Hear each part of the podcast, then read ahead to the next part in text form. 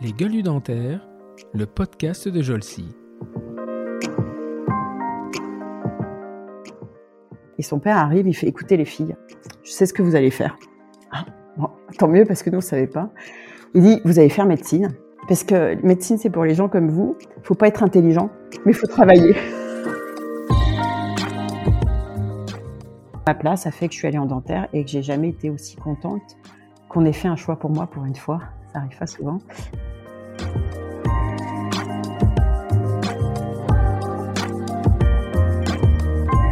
Dans mon master, j'ai pris physiologie et neurosciences parce qu'il y avait de la... J'étais, j'allais au Vinatier, donc l'hôpital psychiatrique pour euh, psy... psychobiologie des comportements. Donc on étudiait les singes et les, les humains. Et euh, j'ai... j'ai trouvé ça hyper intéressant, mais vraiment.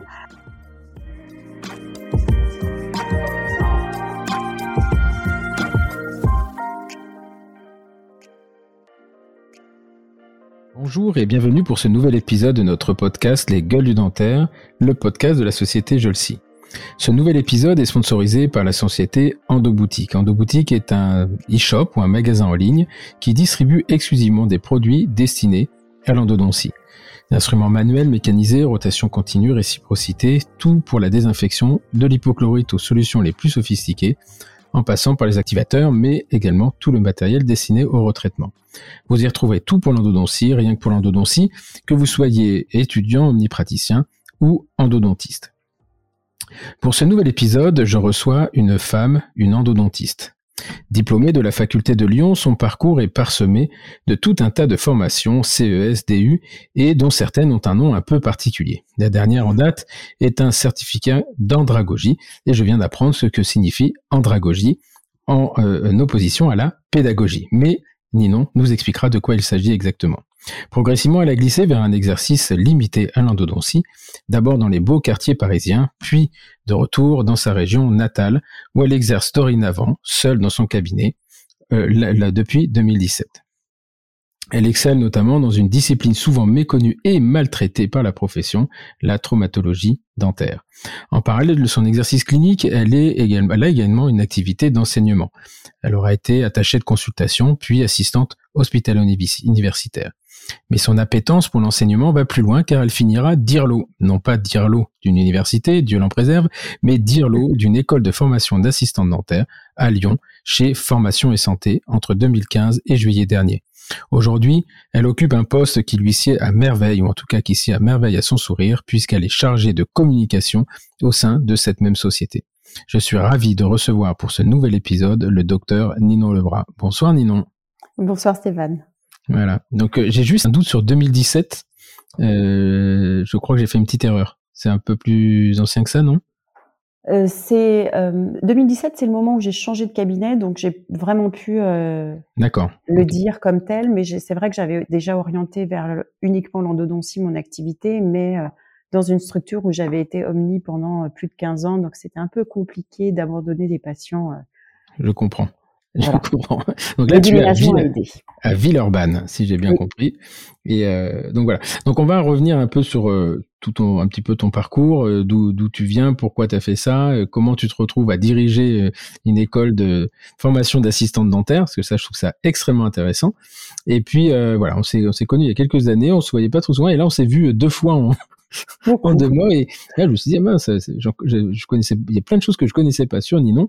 Et euh, voilà, j'ai trouvé ça. Donc, merci d'avoir accepté de, de revenir, de venir sur euh, discuter avec moi un soir aussi tard, un soir aussi tard, mais nos emplois du temps euh, respectifs euh, étaient un petit peu compliqués. Alors, avant de commencer, Ninon, est-ce que tu peux euh, te présenter, c'est-à-dire qui est Ninon Lebras, présentée par euh, Ninon Lebras elle-même?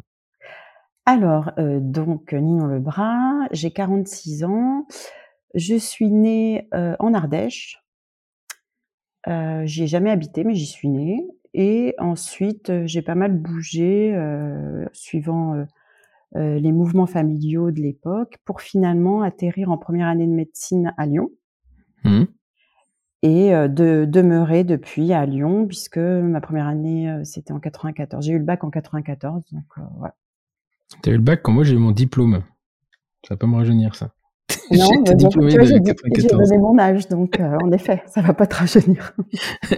Et donc, tu es né en Ardèche, et euh, c'est une région où tu n'y as pas vécu du tout ou t'étais, Non, euh... pas du tout. Je ne sais pas trop ce qui s'est passé. J'ai une vie euh, euh, familiale, d'enfant en tout cas, un peu compliquée et un peu euh, qu'on n'a pas trop racontée. Moi, j'ai des parents qui ont divorcé. J'étais euh, petite, j'avais sept ans, je crois. Et euh, à partir de... de ma naissance jusqu'à ce moment-là, jusqu'à leur séparation, mon père euh, demandait des mutations tous les deux ans. Donc, on a vécu dans l'Orne. On a ah vécu... Oui, pas loin de chez moi, ça. Oui, à Donfron. C'est, vrai, c'est des lieux que je connais que parce que c'est écrit sur les photos des albums de famille. Donfron. Donc, Donfron. Et puis après, on est parti en, au Maroc, euh, à Rabat. Même à Rabat, on a réussi à déménager. Et tout ça, je le sais parce que j'ai un carnet de santé, tu sais, avec toutes les mmh. adresses successives. De là, retour en France, en région parisienne, dans le Val d'Oise, Villiers-le-Bel. De là, départ dans la région stéphanoise, un bled euh, improbable qui s'appelait La Fouillouse. Je crois que j'ai fait C P C un et après Saint-Etienne, qui a vraiment été douloureux pour moi, parce que je suis lyonnaise certainement maintenant. Mmh. Et enfin, la libération, euh, le bac en poche à dix-sept ans, je suis partie à Lyon euh, m'inscrire. En... D'accord, donc en fait, toute ta, toute ta jeunesse entre le C P et le, le lycée, c'était, euh, t'étais stéphanoise. Ah non, oui, ouais, pas loin, ouais, oui. Je sais même pas comment on dit quand on habite la Fouillouse.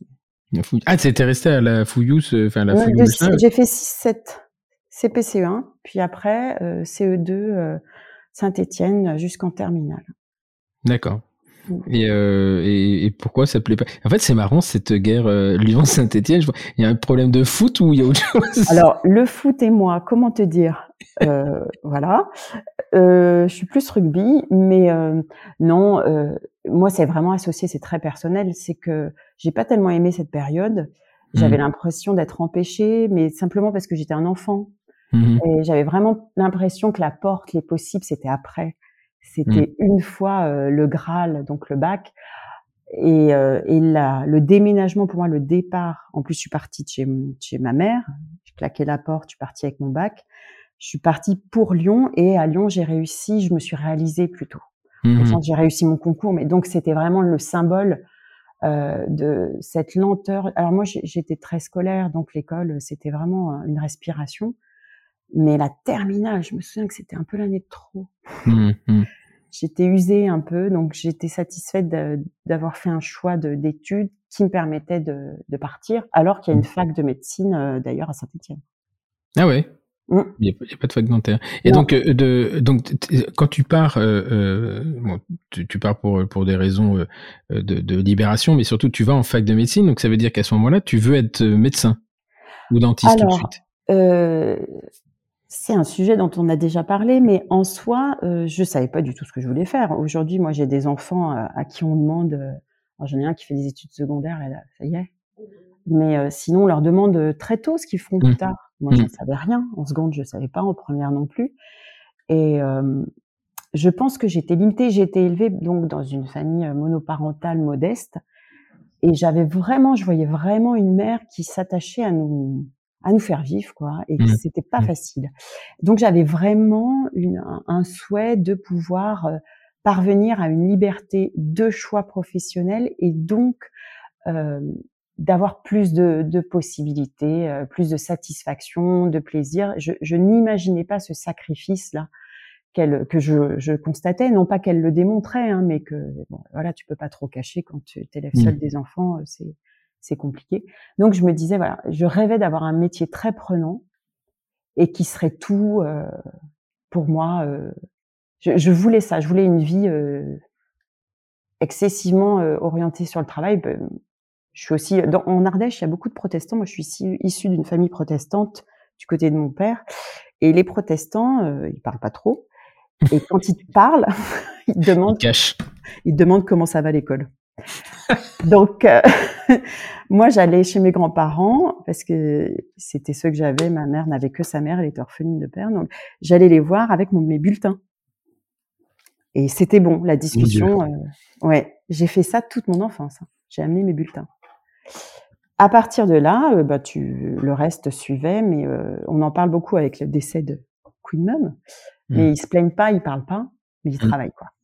Donc, mmh. la valeur travail, c'était euh, quelque chose de, tu peux pas, tu, tu peux pas être oisif. Tu vois, je pense que les trente-cinq heures, mes grands-parents, ils auraient eu un petit questionnement sur, sur oui, ce choix de société oui. pour eux.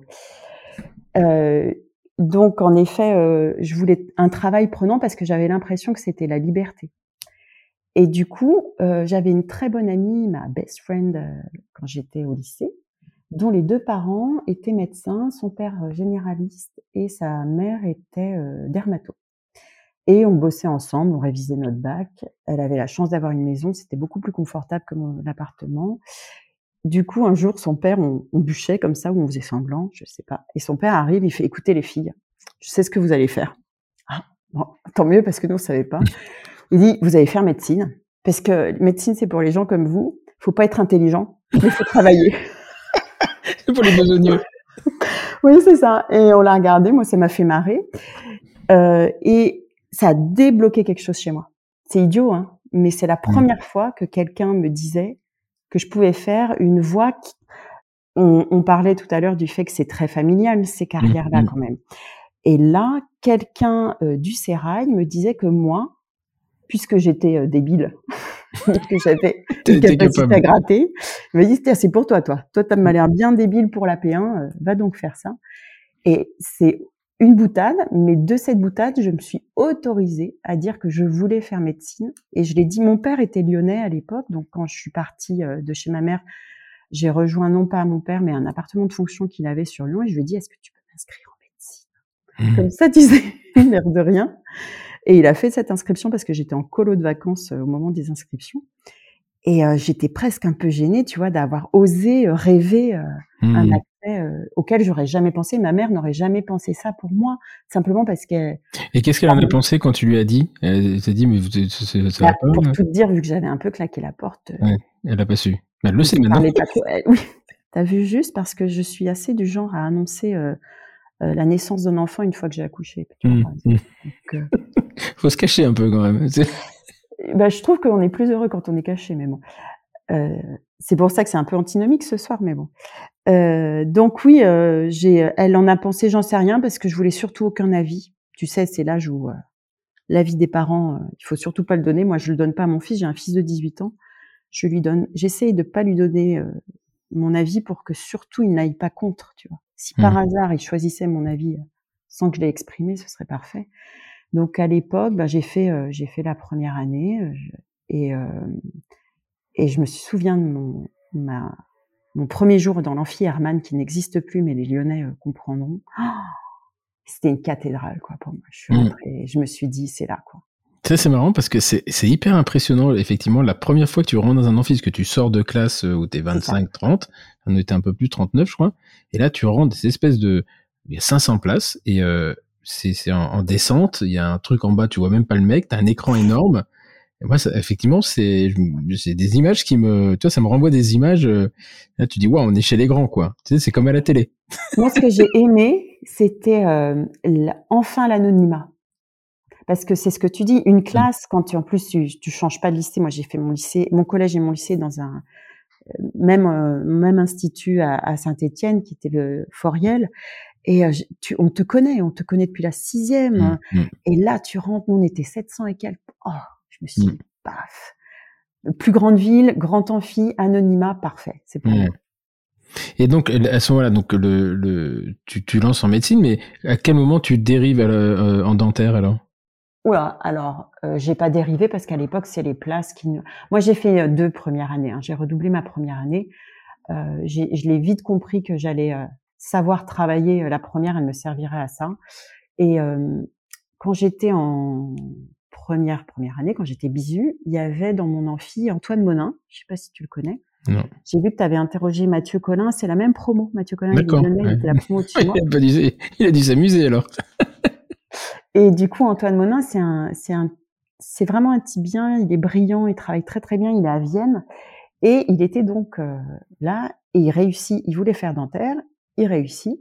Quand il est en deuxième année, on continue à se voir et il me dit Ninon, il faut que tu viennes en dentaire. Je dis bah non, comment je peux savoir si je suis manuelle? Tu te rends pas compte, imagine, je sais rien faire de mes dix doigts, ça va être long, quoi. Et c'est pour toi, c'est sûr que c'est pour toi. Bon, euh, résultat, j'ai réussi mon concours et j'étais pas bien classée. C'est-à-dire, j'étais dans les derniers. Et comme dentaire n'avait pas été euh, pris cette année-là, donc sur les soixante places de médecine et les dix places de dentaire, il restait des places de dentaire à la fin. Mmh. Donc, ma place a fait que je suis allée en dentaire et que j'ai jamais été aussi contente qu'on ait fait un choix pour moi pour une fois. Ça ouais, pas souvent. J'avais pas le choix. Mais... J'avais pas le choix, mais je pense que c'était bien parce que médecine m'aurait certainement... Euh... C'est beaucoup plus long et t'es moins... Parce que j'ai... Euh... À l'époque, je me suis mariée euh, très jeune, moi. Et j'ai épousé un médecin. Et ce médecin donc était externe puis interne et je trouvais que c'était long avant de faire mmh. des gestes. Je trouvais que c'était long avant d'avoir des patients à soi. Et euh, par rapport à nous, qui étions très vite en clinique, je mmh. me suis dit que vraiment, euh, j'avais euh, le hasard avait bien choisi pour moi ou le... où mon faible niveau au concours avait bien choisi pour moi. Mais après, les médecins ont dit c'est c'est plus long. Euh... Oui, enfin, ce qui, ce qui est vraiment un frein, euh, un frein, c'est la, le deuxième concours de, de, de l'internat, la, la grande, le risque de déception, c'est-à-dire que si tu t'es pas bien classé, tu veux pas faire la spécialité que tu connais. Mais finalement, dès qu'ils sont en sixième année, ils ont le statut d'interne. Alors, certes, c'est pas le statut de libéral, mais euh, ils, ils sont quand même, enfin, ils ont une, une ils ont une activité professionnelle qu'on n'a pas, oui, qu'on n'a pas. Ils, ils n'ont pas de patients à eux comme on les a nous. Tu mais vois, ils les ont jamais finalement. Ouais. Si, en et libéral, mais à l'hôpital. Mettre les mains dedans. Nous, euh, moi, je suis la deuxième promo à avoir fait en six ans dentaire. Donc, on ne savait pas trop ce que c'était la sixième année. Euh, les responsables. Ils ne savent toujours pas. Hein, ça fait ça juste vingt-huit à trente ans, ils ne savent toujours pas.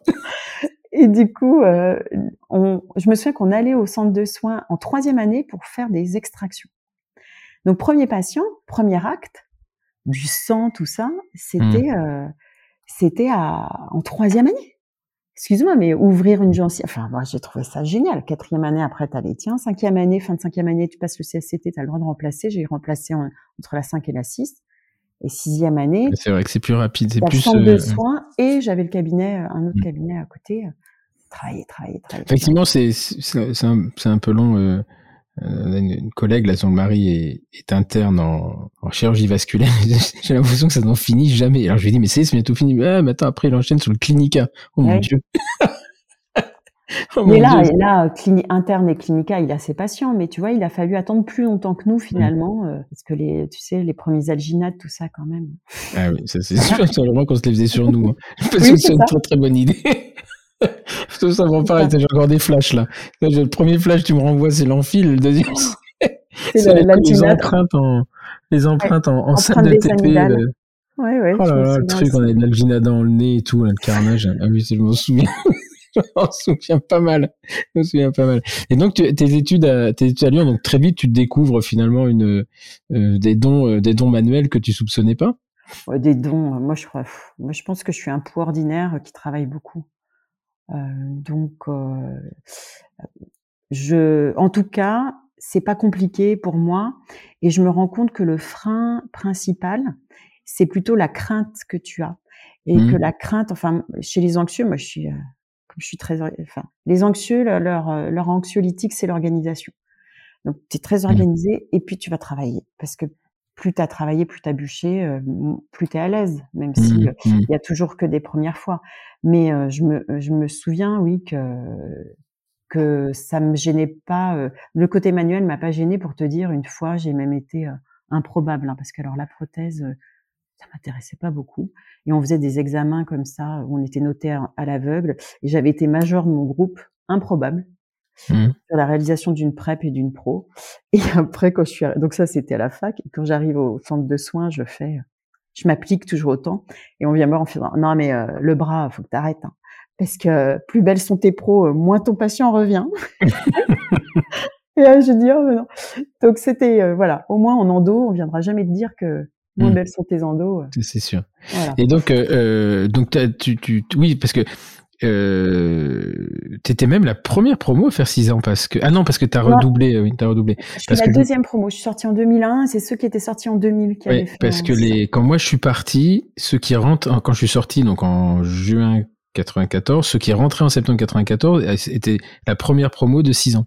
Oui, donc, voilà, effectivement, c'est ça. Et moi, toi, j'ai réussi mon année, ouais, ma P un après. Et euh, enfin, ma promo, on était de ceux qui, euh, euh, justement, où il y avait toute cette réforme euh, hospitalière, le statut hospitalier. Euh, euh, donc, on, il y avait l'U N E C D qui était vent debout parce que, en fait, à cette époque-là, on n'avait pas de statut hospitalier.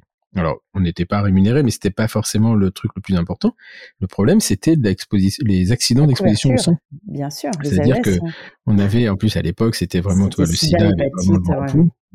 On rigolait pas avec ça, l'hépatite B. Euh, et, et je me souviens de, de, de toute cette période. C'est pour ça qu'après, pour ceux qui, qui, qui, qui avec qui je, m'en, je m'entretiens ici et, et qui ont connu les juste après, c'est assez marrant. Toi, Vianney Descroix, qui pareil était, ben, il a dû être de ta promo, enfin de te, à peu près en même temps que toi.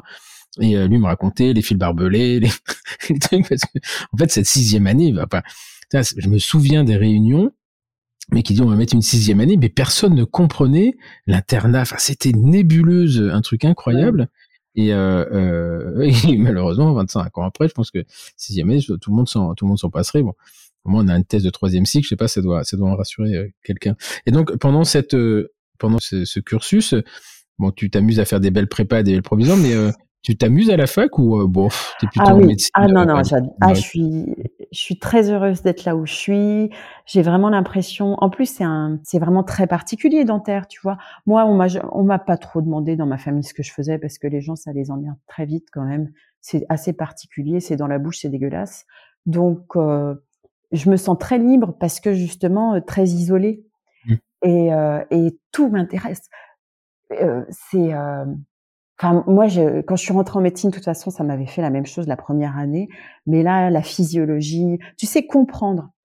Euh, j'avais, j'ai écouté euh, Guillaume qui disait que lui, il était, il bricole, tu sais, il fait ces maquettes là de moteur Porsche, tout ça. Mais alors moi, je, j'adorais aussi comprendre. J'avais un père qui était au début de sa carrière prof de physique chimie.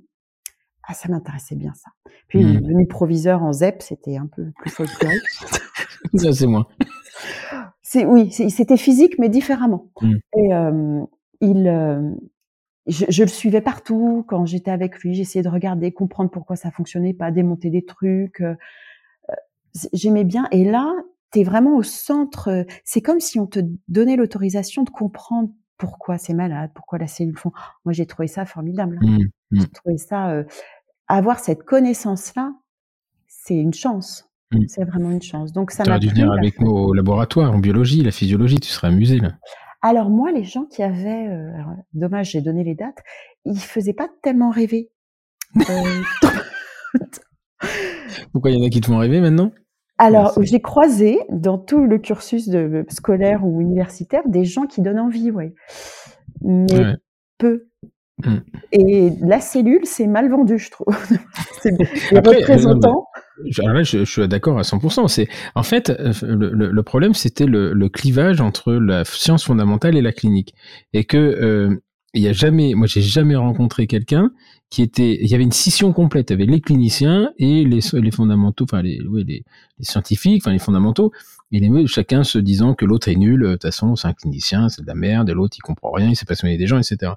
Et en fait, je trouve, je trouve que c'est dommage qu'il n'y ait pas quelqu'un qui fasse la translation. Et, et, oui. et, et, et, et donc, quand je me suis lancé là-dedans, parce que c'est un peu, euh, en biologie, on m'a pas, pas laissé le choix, en fait, mon, mon, mon combat, c'était de dire, attends, je vais, je vais essayer de, de, de, de, de comment dire, de, de simplifier tout ce bordel. Euh, euh, les cycles de Krebs, les trucs, les machins, on s'en fout de connaître le cycle de Krebs, mais par contre, le fait que, de savoir à quoi ça sert et à comment ça se transfère, euh, bah, les cellules souches, et je me souviens, je suis arrivé au laboratoire, tout le monde en avait plein la gueule avec les cellules souches, bah, t'as compris qu'une cellule souche, c'est, euh, oui, c'est bon, bien pour briller en société, mais la cellule souche en elle-même, elle a rien d'extraordinaire. Bon, par contre, dire, voilà, il y en a dans la pulpe, et voilà ce que c'est, et, et, et je trouve que l'enseignement, euh, euh, euh l'enseignement de, de deuxième cycle, enfin, l'initiation à tout ça, il n'y a pas de, il n'y a pas de translation. Ça, c'est, c'est, t'as l'impression qu'il y a deux clans. Alors, tu comprends bien, soit t'aimes bien l'histologie, mais t'aimes pas la clinique, l'inverse. Alors que comprendre, connaître l'histologie pour faire du collage, c'est juste la base, en fait. Oui, je pense que c'est même plus péjoratif que ça. Je pense que c'est parce que t'es mauvais en clinique qu'on t'oriente un peu vers un labo. Mmh. Enfin, moi, j'ai vu plus ça. Mmh. Globalement, les, les gars qui sont, enfin, oh là là. Mais bon, voilà, t'es, t'es pas bon clinicien, c'est non, pas grave. Il y avait, un, ouais, il y avait peut-être un, une notion de refuge. Ou euh, euh, après, le, le, le vrai problème quand même, c'est que c'est, tout est extrêmement chronophage. C'est-à-dire que si tu veux vraiment exceller en clinique, c'est beaucoup de temps. T'as moins de temps pour faire de la recherche euh, et inversement. C'est-à-dire que oui. Euh, les, les, les, les, car- et les curières hospitalo-universitaires est, sont dorénavant essentiellement basées sur, euh, sur le, les publications fondamentales, scientifiques, la recherche. Moi, j'ai passé deux concours. Je, au niveau clinique, on m'a pas demandé grand-chose. Hein. C'est, euh, mmh. C'était. Euh, Moi aussi. Bon. Et euh, j'ai vu que tu avais fait un master, euh, un master un. Oui. Parce que donc quand je, je quand je faisais ma, ma petite activité de dentiste une fois diplômée, je me suis euh, retrouvée. J'avais très envie de faire de retourner à la fac parce que, euh, enfin en toute humilité, j'avais beaucoup apprécié quand j'étais euh, à Lyon euh, externe de tomber sur des A H U qui euh, étaient passionnés parce que c'était des cliniciens. Donc ils disaient mmh. attends, regarde, moi quand j'ai ça au cabinet. Et t'es là, ah, tu regardes et on te donne des trucs et tu comprends, ça a du sens. Et puis, t'es tellement lent, t'es tellement laborieux sur des séances d'évacation où tu passes cinquante pour cent de ton temps à chercher un, mmh. un prof que finalement, t'avances pas. Et quand t'as quelqu'un qui te remet en perspective en disant, mais tu sais, autour de cette dent, il y a un humain mmh. et il a besoin de manger avec. Ah oui, c'est vrai qu'il faut qu'il mange avec, j'avais oublié. Donc, du coup, il y avait ces, ces enseignants qui étaient euh, donc dans leur cabinet, qui venaient donner deux jours à la fac, qui était vachement bien. Et je m'étais dit assez, euh, voilà, je, ben, j'aimerais bien faire ça, parce que j'aimerais bien pouvoir transmettre au bout de sept ans. Je me suis dit, euh, j'aimerais bien retourner à la fac, euh, mais pour y retourner, puisque je n'avais pas passé l'internat, ou euh, du coup, il fallait que j'aie un master. D'accord. Donc, il a fallu okay. que je m'inscrive. Et euh, à cette même, c'est à cette même époque-là où je me suis retrouvée aussi euh, à donner des cours aux assistantes dentaires. C'est concomitant. D'accord. Donc là, le métier C E S... Euh... Ah non, c'est... t'as commencé par le master, en fait. Ah oui, marrant, ça. J'ai fait, j'ai fait ça pour pouvoir passer le concours d'A H U. Hein. C'était une obligation à l'époque, c'était ça qu'il fallait. Oui, toujours. Oui, parce ah, qu'avant, ouais, il fallait soit deux C E S, soit le, le master. Et ouais. euh, c'est le master... T'as fait le master complet ou le master un seulement ? Non, j'ai fait, j'ai fait ce qu'il fallait.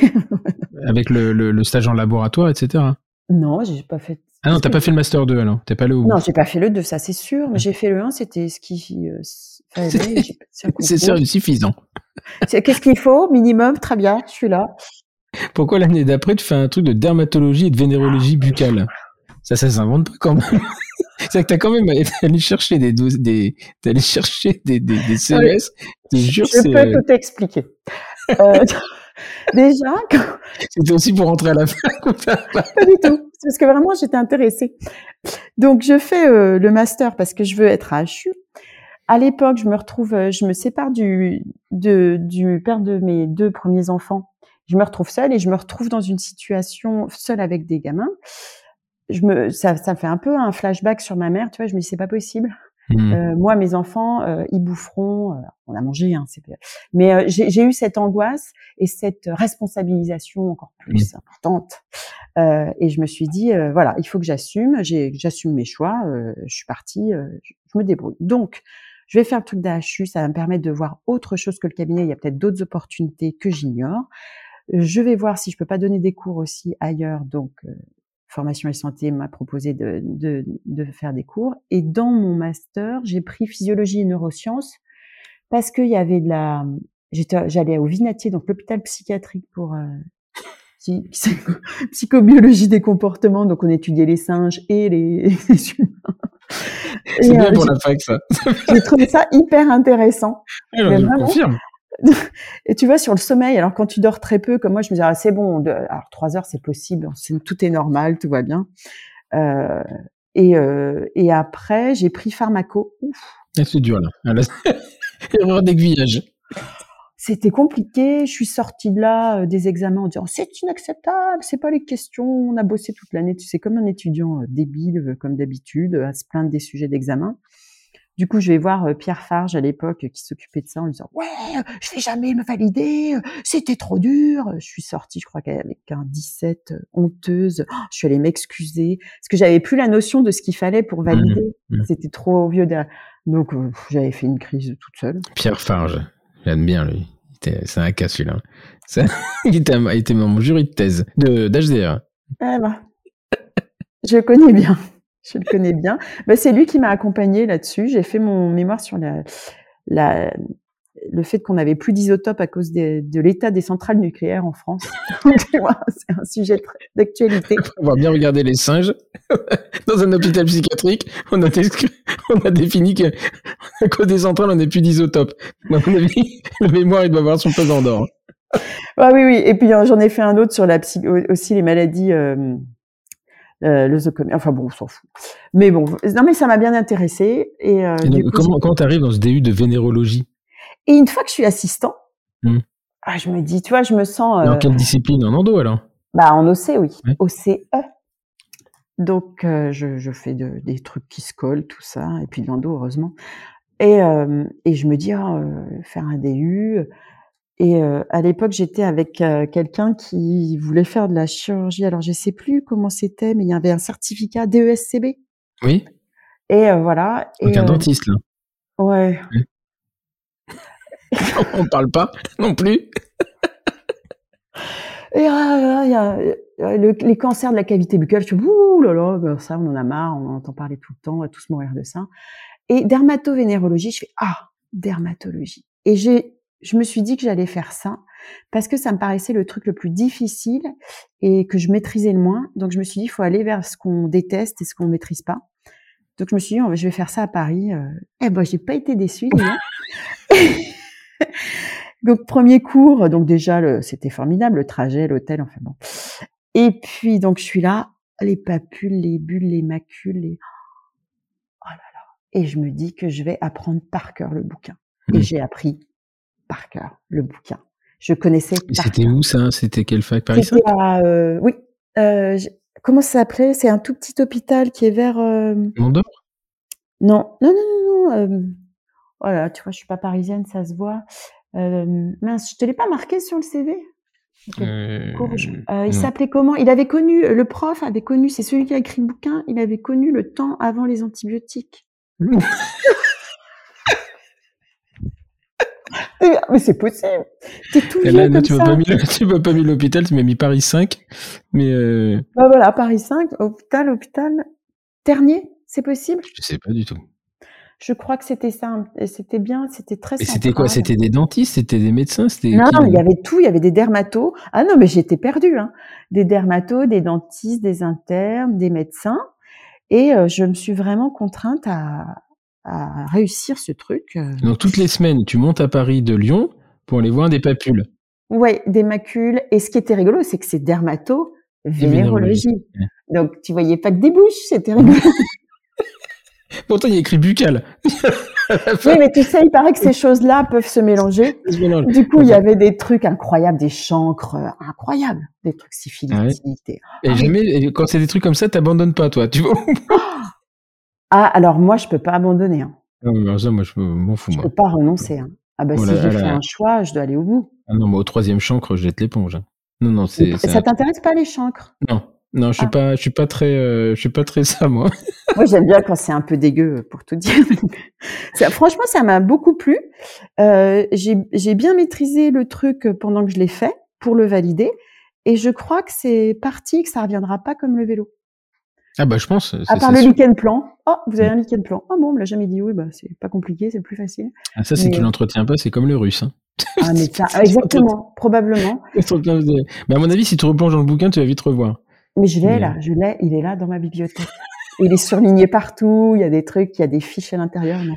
Bon, donc après, tu, tu repars quand même dans le droit chemin là, parce que tu, euh, tu refais un D U de, d'imagerie tridimensionnelle. Ouais. Très, bah, et ouais. C'était en deux mille douze. À deux mille douze, c'est, euh, ouais, c'était chaud quand même parce que. Attends, deux mille douze. Oui, les C B C T, il n'y en avait pas, il n'y en avait pas partout. Euh, c'était pas très la mode d'ailleurs. Non, alors on était assistants et j'étais avec un, un petit brillantissime qui s'appelle Jérôme Bruy, qui est. Pff, je sais pas tout ce qu'il est. Il est ingénieur, il a été militaire, il est pilote. Mmh. Pilote de jet et d'avion de ligne. Là, je l'ai appelé, bah, je suis à Riga sur le trois cent quarante. Il, il fait tout.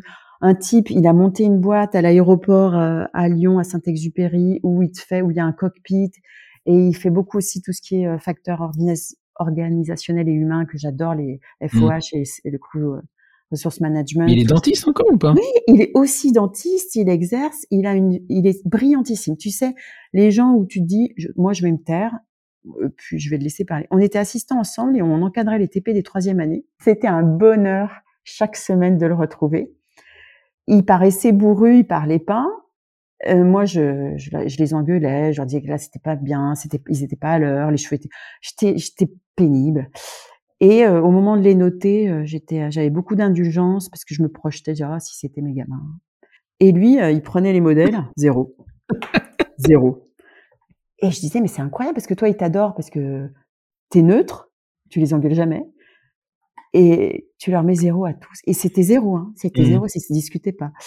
Donc euh, avec lui, on a fait ce D U d'imagerie trois D qui était à Toulouse, mais déjà, il n'y avait pas le Covid, mais c'était de la visio. On ne s'est jamais déplacé. Mmh. Et il a fait une analyse des canaux en trois D. Euh, il a fait toute la rédaction du mémoire. Je le remercie parce qu'il a mis mon nom dessus. Et on a passé l'oral. C'est la première fois que je crois que j'ai aussi peu travaillé de ma vie. Et on a passé l'oral et on avait décidé qu'il était la tête et que j'étais les jambes. Donc, c'était moi alors. Et euh, le, le responsable Treil euh, a trouvé que c'était superbe ce mémoire, il nous a mis une super note et hop là, vas-y D U. Comment il s'appelle lui? Jérôme Buy Bruy. Bruy. B R U Y. Il est dans le vingt-six. Parce que c'est, c'est... Ah, il est fascinant. Franchement, j'ai, je crois que j'ai rarement vu autant d'intelligence. Une fois, il y a, on, on vient me voir, un, un M C U vient me voir en me disant, écoute, on a un problème sur une thèse, il manque quelqu'un. Est-ce que tu voudrais faire ça? C'était les barotraumatismes. Mmh, compliqué ça, ouais. Ouais, je fais, bah euh, non. Mais si, tu comprends la personne. Oh, oui, bah oui, bien sûr. Et je me dis, et je prends la thèse. Oh, je suis comme ça, donc le jour du T P. Et il me regarde, il fait, ah. Tu vas faire une thèse sur les barotraumatismes. Je fais non, non, je bouche un trou. Et me dit, ah, et je le connais. Donc je fais, mmh. tu, tu t'y connais, toi, je sens. Non, non. Et il a écrit juste deux bouquins sur les barotraumatismes. Il a lu la thèse, il s'est excité, ça n'allait pas. Et du coup, il m'a donné, il m'a fait une formation rapide, là, en une heure. Il m'a parlé de tout ça et j'ai pu euh, assister à cette thèse sans avoir l'air d'être euh, sortie nulle part. C'est donc un génie, quoi. Un génie. Ouais, c'est des mecs, c'est des mecs assez incroyables.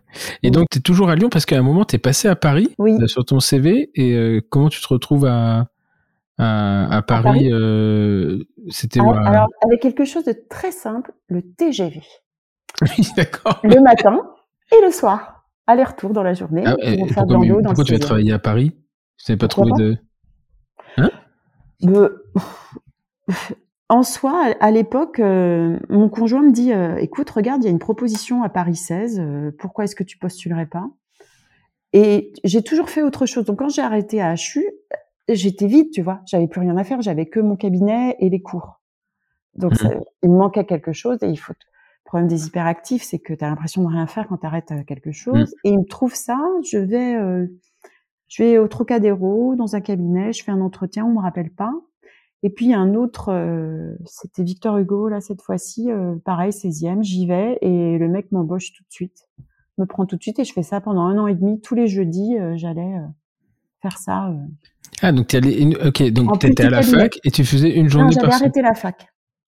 J'avais arrêté la fac, j'étais au cabinet, et je faisais euh, une fois par semaine, je crois que j'étais plus attachée. En plus de ton cabinet. J'étais attachée le lundi, le cabinet, le jeudi, euh, Paris. À Paris.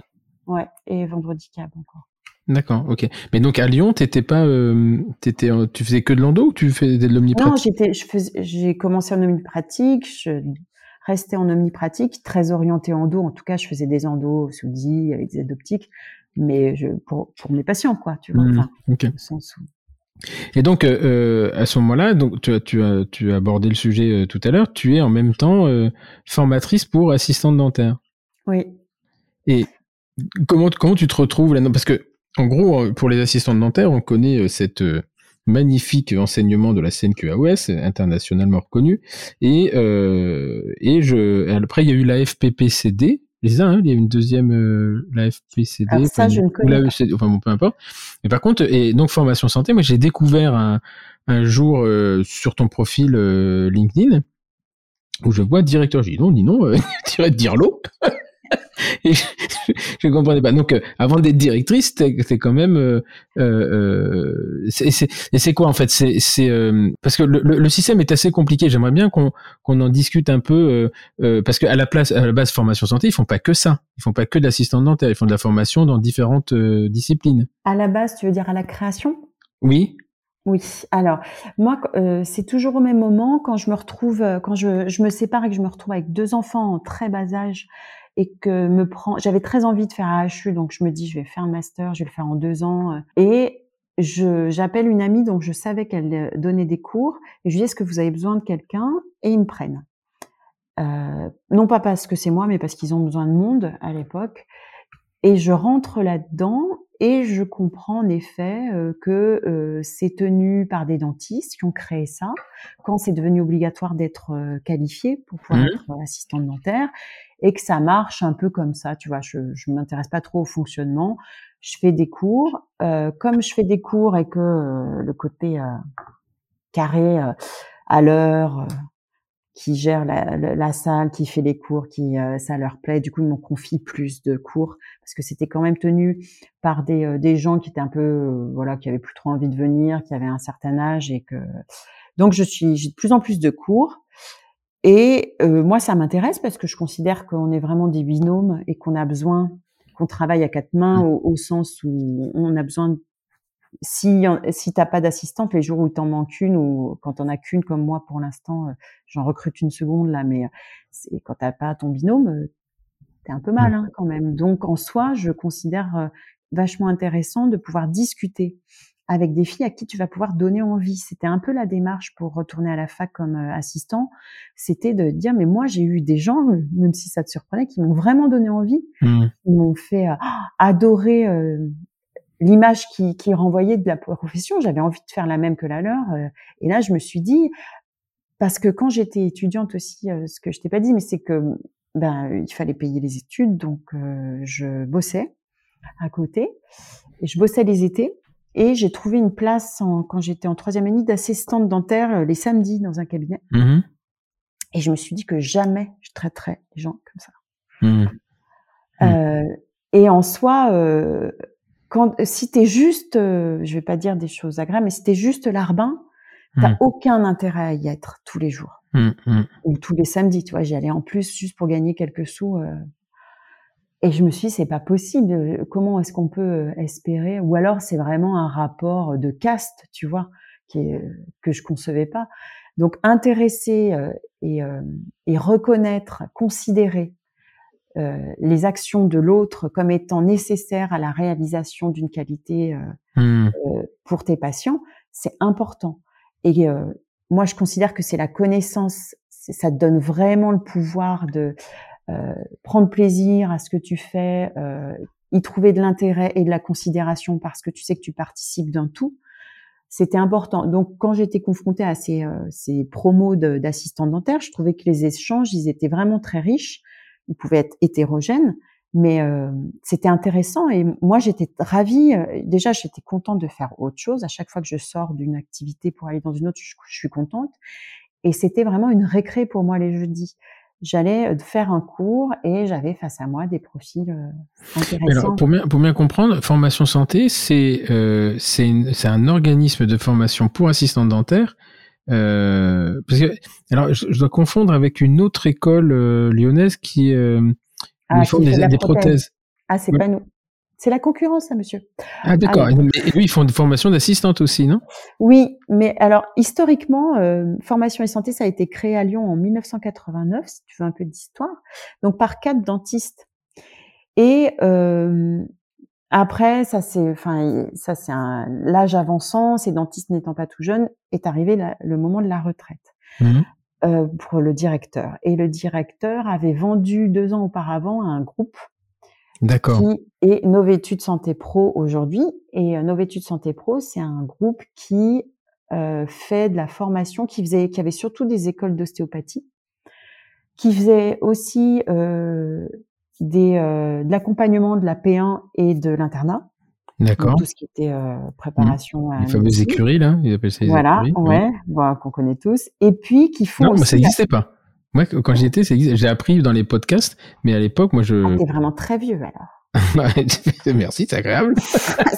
J'ai jamais, jamais connu ça, moi, jamais. J'ai, je savais même pas que ça existait, des prépas P un. Euh, bon, on est déjà bien, ceux déjà bien assaisonnés en P un, je serais mal vu en prépa en plus, mais... Euh, non, bah, c'est, c'est un j'ai... accompagnement pour garder le rythme et te préparer... Euh... C'est, oh, moi, je, mal, aujourd'hui, c'est hyper professionnalisé. Enfin, moi, j'ai un fils qui est en première année euh, pour faire kiné. Euh, bon, il a un mmh. planning. Euh, c'est vingt et une heures quinze tous les soirs. C'est l'horreur. Hein. Ouais, ouais. Tenir, mais... euh, du coup, euh, ils font, ils font donc de l'ostéo, des formations qualifiantes. Donc, on a assistante dentaire là-dedans, des, beaucoup d'ostéopathie. On a, comme je te disais, la préparation au concours médecine, entrée et l'examen classant. Et puis, il y a de la formation continue pour les médecins et les pharmaciens. Ça, c'est Novétude Santé Pro. D'accord. C'est eux qui nous ont achetés. Et quand il s'est agi de partir à la retraite pour mon prédécesseur, il a proposé mon nom pour devenir directrice. À l'époque, ça consistait à être présent euh, sur une journée complète et euh, joignable tout le temps, mais il y avait une directrice administrative qui faisait mmh. tourner euh, la boîte.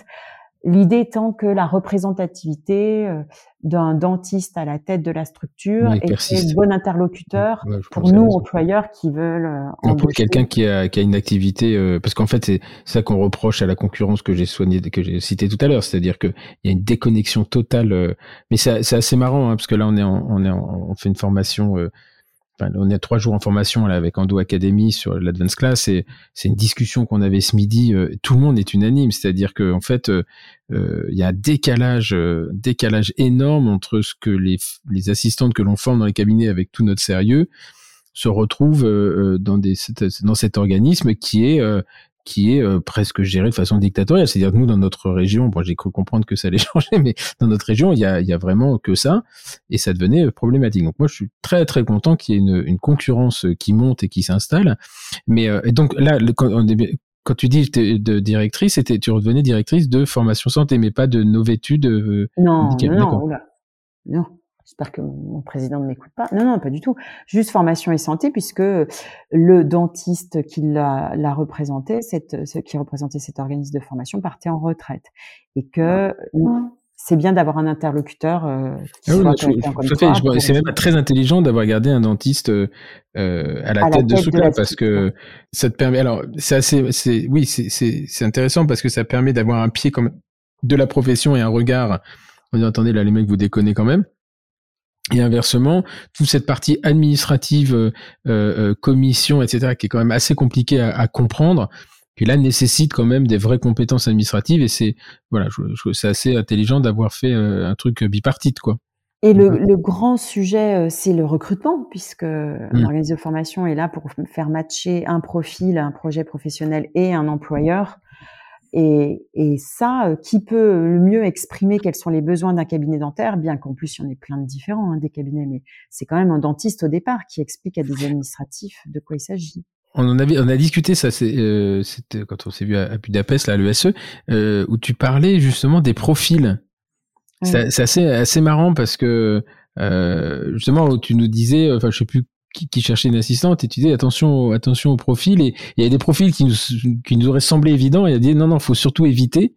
Alors je sais plus lesquels c'était, je crois que c'était les infirmières où tu dis bah attention aux infirmières parce qu'il y a une régression et le vivent mal.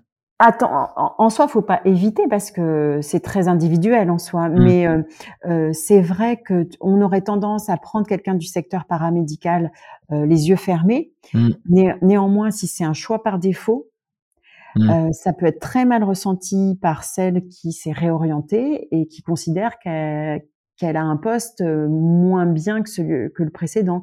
Et on a eu des cas, mais on a aussi des cas où ça se passe très bien, mais on a des cas de problèmes de positionnement dans la structure d'un cabinet, de profils qui étaient à l'hôpital, de profils, tu mmh. vois, c'est mais pas si simple. Mais parce aussi... qu'une infirmière diplômée d'État, une I D E, ne peut pas être assistante dentaire. Il n'y a pas d'équivalence de diplôme. Non, pas. Elle, elle va devoir passer quelques... D'accord, mais elle ne refait pas toute la formation quand même. Non, pas entièrement, mais euh, je ne les connais pas par cœur, hein, les, les équivalences et ce dont elle serait exemptée. Mais euh, non, non, y a, en tout cas, y a, personne ne peut être assistante dentaire directement, même un chirurgien dentiste étranger. Et d'ailleurs, ça aussi, c'est un vrai problème dans le recrutement. Attention, quand tu prends un chirurgien dentiste pour être assistant dentaire... Mmh. Mais c'est compliqué, ouais. Après, au niveau, euh, oui, oui, parce que il a vite fait de vouloir prendre le forceps. Hein. Et en même temps, euh, tu vois, j'ai un contre-exemple euh, qui est probant, qui est euh, l'assistante dentaire de Marie Clément, qui est spécialisée en, mmh. en esthétique et qui est à Lyon, qui est une amie. Elle, son assistante dentaire, c'est Ramla. Ah, et Ramla, elle est, elle est diplômée euh, dentiste à l'étranger, et elle est son assistante dentaire. Et c'est juste un, c'est un duo. Euh, C'est incroyable toutes les mmh. deux quand elle travaille. Et Ramla, elle a, elle est elle très bien. À sa place, elle, elle, a, elle a fait son deuil de, de ce qu'elle aurait pu être finalement. Je suis pas sûre parce qu'il y a eu un article. Elles avaient eu un article dans, je sais plus, si c'était euh, où on était venu les suivre dans le cabinet et elle parlait qu'elle avait envie de retenter. Mais bon, ça lui a passé aussi. Elle euh... peut retenter. Comme ils ont tout fermé, là, ça va être compliqué la peau. Ou alors, il faut oui, qu'elle reparte à zéro. Voilà, bon, tu vois, c'est quand même un, c'est un peu compliqué. Ah, c'est un peu diabétique, un peu mettre un diabétique dans une pâtisserie quand même. De, c'est, je comprends que ce soit un peu dur pour la dentiste. Il doit y avoir une certaine frustration quand même. Ou pas, parce que c'est, elle a, tu vois, l'exercice de Marie Clément, il est tellement euh, extraordinaire. Mmh. Elles font des réalisations, elles font le, les formations où, où la mise en valeur et la considération existent. Maintenant, mmh. c'est, c'est vraiment ton chemin, ton cheminement personnel de oui, faire le deuil de quelque chose et se rendre compte. Il faut toujours trouver des points positifs aux situations, hein, sinon mmh. c'est pas viable. Donc, euh... ah, par exemple, tu disais, là, un truc qui est marrant, c'est les, les gens de la, de la restauration qui, oui. qui se recyclent beaucoup. Et, euh, et là, c'était oui. des profils euh, ouais, qui ont la notion du service. C'est marrant ce que tu me disais. Euh, oui, c'est. Euh, alors, quand, quand euh, on, j'ai repris, donc, forma... ça c'était en deux mille quinze, Formation et Santé, je, j'ai trouvé important de pouvoir développer ce qui avait déjà été un peu mis en place, mais ce, cet accompagnement au recrutement. Donc, on a un service recrutement qui est là pour euh, recevoir euh, tous les mardis. D'ailleurs, tu vois, c'était aujourd'hui des profils nombreux qui viennent euh, savoir ce que c'est que le métier d'assistant dentaire, la formation, qui est diplômante, qui est rémunérée puisque c'est de l'apprentissage ou du contrat pro, et euh, trouver euh, des profils qui pourront poursuivre et aboutir la formation, puisque c'est quand même de l'argent public euh, qui mmh. la rémunère aux organismes de formation, et qui seront employables parce qu'elles sauront se positionner. C'est quand même assez complexe pour les mmh. filles du service recrutement de, d'aller cibler ces profils. Mais dans ces profils, euh, on a des gens qui vont euh, être vraiment à l'aise dans euh, l'organisationnel d'un cabinet, c'est les gens de la restauration, parce que gérer plusieurs événements simultanément, mmh. un téléphone, une porte, euh, le praticien qui appelle, la sté qui se termine, bah, c'est banal, hein. C'est, euh, toi, tu commandes, c'est, c'est, et voilà. C'est, finalement, on est deux de plus, c'est pas gênant. Ben non, c'est pas gênant, on va amener une table supplémentaire. Et la mémoire aussi, il travaille beaucoup sur la mémorisation. Mmh. Moi, j'ai une sœur, hein, qui est, qui a été très longtemps dans la restauration dans le sud. Mmh. Et, euh, ben, ouais, en, dans la tête, c'est très organisé, elle retient, mmh. et, et elle, et aussi, si tu veux un pourboire, mmh. il faut. Tu souris. Mmh. Et ça, tu vois, le service, l'accueil, faire que tu te sens, toi, tu te sentes bien, que ce soit un moment unique pour toi. Et ben, si tu transfères ça au cabinet, le patient, toi, c'est ton. Euh, alors nous, on n'est pas, on est en dos, donc euh, je peux pas dire c'est ton trentième, mais euh, quand c'est ton cinquième, euh, mmh. ça commence à être long pour toi. Et pour lui, c'est une expérience unique, c'est le moment. Il a pris du temps, il est venu, il a un peu peur, ça va lui coûter. Et ben, l'accueil. Lui faire sentir que c'est son temps à lui et qu'il n'y en aura pas d'autres en même temps, qu'on ne va pas être perturbé, l'accompagner, répondre, continuer à dire à la fin de la consultation, est-ce que vous avez des questions? Alors mmh. que tu as qu'une envie, c'est de passer au suivant. Mmh. Eh ben, c'est important. Et je trouve que dans la restauration, c'est vraiment des choses chez les gens qui la font bien, qui sont déjà acquises. Donc, ça peut être très bien pour un cabinet. C'est des bons profils. Ok. Et donc, euh, Formation Santé par rapport à, à la maison mère, c'est euh, vous avez quoi? C'est vous, vous, c'est une mise en commun de de moyens. Par exemple, le service recrutement, il fait que les assistantes dentaires. C'est vraiment Formation Santé ou? Oui. Alors, Formation et Santé a existé avant d'être acheté. Donc, euh, c'est la première entité, le premier organisme de formation créé dans ce euh, groupe maintenant. Et après, on a eu création aux Herbiers et à Nantes. Donc nous, ça fait trente-trois ans et eux, c'est, ça fait une vingtaine d'années. Mmh. Et ça, c'est, c'est l'historique, c'est ça. Chaque entité avait ses propres contenus pédagogiques, ses équipes pédago administratives et sa façon de procéder. Le mmh. service recrutement, nous, on l'a mis en place à Lyon. On l'a développé. Aujourd'hui, c'est une vraie structure. Euh, mais c'est pas quelque chose qui existe forcément euh, de la même façon à Nantes ou aux Herbiers. Mais dans le, cette volonté-là, concomitamment au, au changement de direction du groupe Novétude Santé, il y a eu cette possibilité de nous développer au niveau national, accordée par l'autorité de tutelle. Mmh. À ce moment-là, ils ont trouvé que le modèle lyonnais Mmh. Ça marchait plutôt bien puisque, tu sais, j'ai, on a dû déménager, j'ai dû doubler la surface au bout d'un an et demi. D'accord. Donc, on a explosé en volume de, de formés et on n'avait mmh. pas assez de salles. Donc, ils, ont, ils se sont dit que ce modèle-là devait être reproductible. Et aujourd'hui, on prend les choses différemment de toi, c'est-à-dire qu'on doit euh, uniformiser notre pédagogie pour que, euh, mmh. comme euh, avec les rest- la restauration rapide, où que tu ailles dans les organismes de formation, ah, tu, tu saches qu'il y a des référentiels. Tu, quoi. tu as la même qualité pédagogique, mmh. tu auras des intervenants différents. Et, euh, et j'espère que ça sera vraiment comme, comme on le fait à... comme j'ai voulu le faire à Lyon. Tu sais, j'avais entendu une émission avec euh, le chef Thierry Marx mmh. qui parlait de son apprentissage mmh. et il avait dit qu'il avait mis en place, lui, la technique R E R. Rigueur, exigence, régularité. Mmh. Et c'est ce que j'ai voulu. J'ai, quand j'ai commencé la formation de santé, j'ai dit, faut ça, faut plus qu'elle soit en retard, faut qu'elle se sente, c'est une journée tout aussi importante que le cabinet. Et, euh, et ben, tu sais quoi, quand t'exiges de la rigueur, t'obtiens de la qualité. Mmh.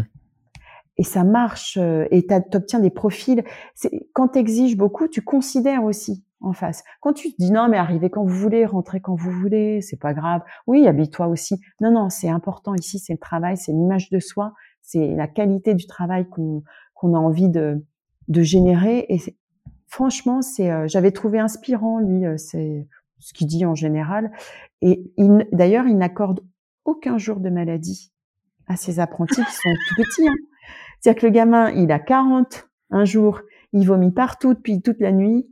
S'il vient pas, mmh. il est viré. Mmh. Parce qu'il dit dans ton boulot, dans les boulots comme ça, et d'ailleurs, je pense que t'es pas souvent malade, mmh. eh ben, on vient malade. Non, c'est vrai. Mmh. Bah, bien sûr, oui. Mais tu vas l'entendre dans une autre euh, activité que le libéral. Je trouvais ça intéressant, surtout sur des petits, euh, des profils de jeunes comme ça qui se lancent. Après, la restauration a pas forcément euh, la réputation de... de l'enfleuve tranquille. Il paraît que les brigades, c'est assez... Les brigades, euh, c'est... Ça porte bien le nom, quoi. Ouais. Et, et donc, euh, euh, là, aujourd'hui, alors, je, c'est, c'est, vous avez... Donc, les, les trois entités euh, aux Herbiers, Nantes et Lyon, oui. c'est, euh, c'est trois, euh, euh, trois structures complètement différentes qui sont euh, chapeautées, enfin, qui, sont, euh, qui ont la même maison mère. D'accord. Voilà, et donc, oui. Là, les, les, autres, les autres écoles euh, qui, qui ouvrent. Alors là, on a ouvert, euh, on a obtenu les agréments, on a ouvert Grenoble, Nice, mmh. Montpellier, Avignon et Lorient. D'accord. Depuis euh, là, euh, en six mois. Euh, et donc là, à chaque fois, c'est, euh, vous remontez, vous dupliquez le modèle ou vous êtes, ils sont rattachés à Lyon ou est-ce qu'il y a une... Non. Alors, dans un premier temps... L'idée, c'est de dupliquer le modèle. Donc moi, j'ai, je ne suis plus directrice depuis janvier. C'est mon adjointe qui est devenue directrice. Mmh. Et moi, je m'occupe en effet dans le développement de la relation et la communication avec euh, les chirurgiens-dentistes, donc les clients, ceux mmh. qui inscrivent quelqu'un. Et dans ce cadre-là, la, pour le développement, il a été décidé en effet de recruter. Alors concomitamment, tu dois recruter une directrice ou un directeur d'organisme de formation, trouver des locaux, Mmh. faire les travaux dans les locaux, parce que et des, des, aussi trouver une équipe pédagogique, parce que tout ça va te faire constituer un dossier que tu vas soumettre à l'autorité de tutelle pour obtenir mmh. un agrément. Mmh. Donc en soi, il faut faire beaucoup de choses pour avoir la, l'autorisation de la C P N E F P mmh. de travailler, donc c'est d'avoir l'agrément. Ce mot, cet acronyme. Oui. J'ai mis quelques temps pour le maîtriser. Ah oui, mais moi, je, je peux te le sortir par cœur, moi. Et, euh, et du coup, euh, une fois que tu as l'agrément, ben, il faudrait presque que ça part tout de suite. Donc, dans un, on a eu euh, la directrice de Lyon qui s'appelle Marie-Charlotte Angonin, a vraiment eu un job considérable à recruter des profils pour ouvrir toutes ces structures en leur disant, alors, vous allez diriger quelque chose qui n'existe pas. De dingue. T'as pas, mais même t'as pas en termes de locaux. Le business model du truc, c'est-à-dire que tu vas créer des emplois avec des salaires et sur un truc qu'on peut te, ne pas t'ouvrir. C'est, mais c'est un truc de fou. C'est, tu sais, c'est comme euh, les autorisations de travaux. Euh, t'attends euh, les bâtiments de France qui répondent pas, puis t'as non, puis la mairie. Imagine, imagine, ouais, mais imagine qu'un ah. centre n'ouvre, ils disent non, bah celui-là on l'ouvre pas, qu'est-ce que t'en fais, des gens tu les vires. Alors c'est moins radical que ça parce que tu, tu trouves tes locaux, tu recrutes ton profil, tout ça. Des fois tu trouves les locaux avant le profil, le profil après. Donc quand on n'avait pas de profil sur Grenoble, on a une cita- situation comme ça où c'est quelqu'un de chez nous à Lyon qui gère Grenoble en attendant. Mmh. euh, de voir si elle va euh, définitivement être sur Grenoble ou si on va trouver euh, une directrice locale.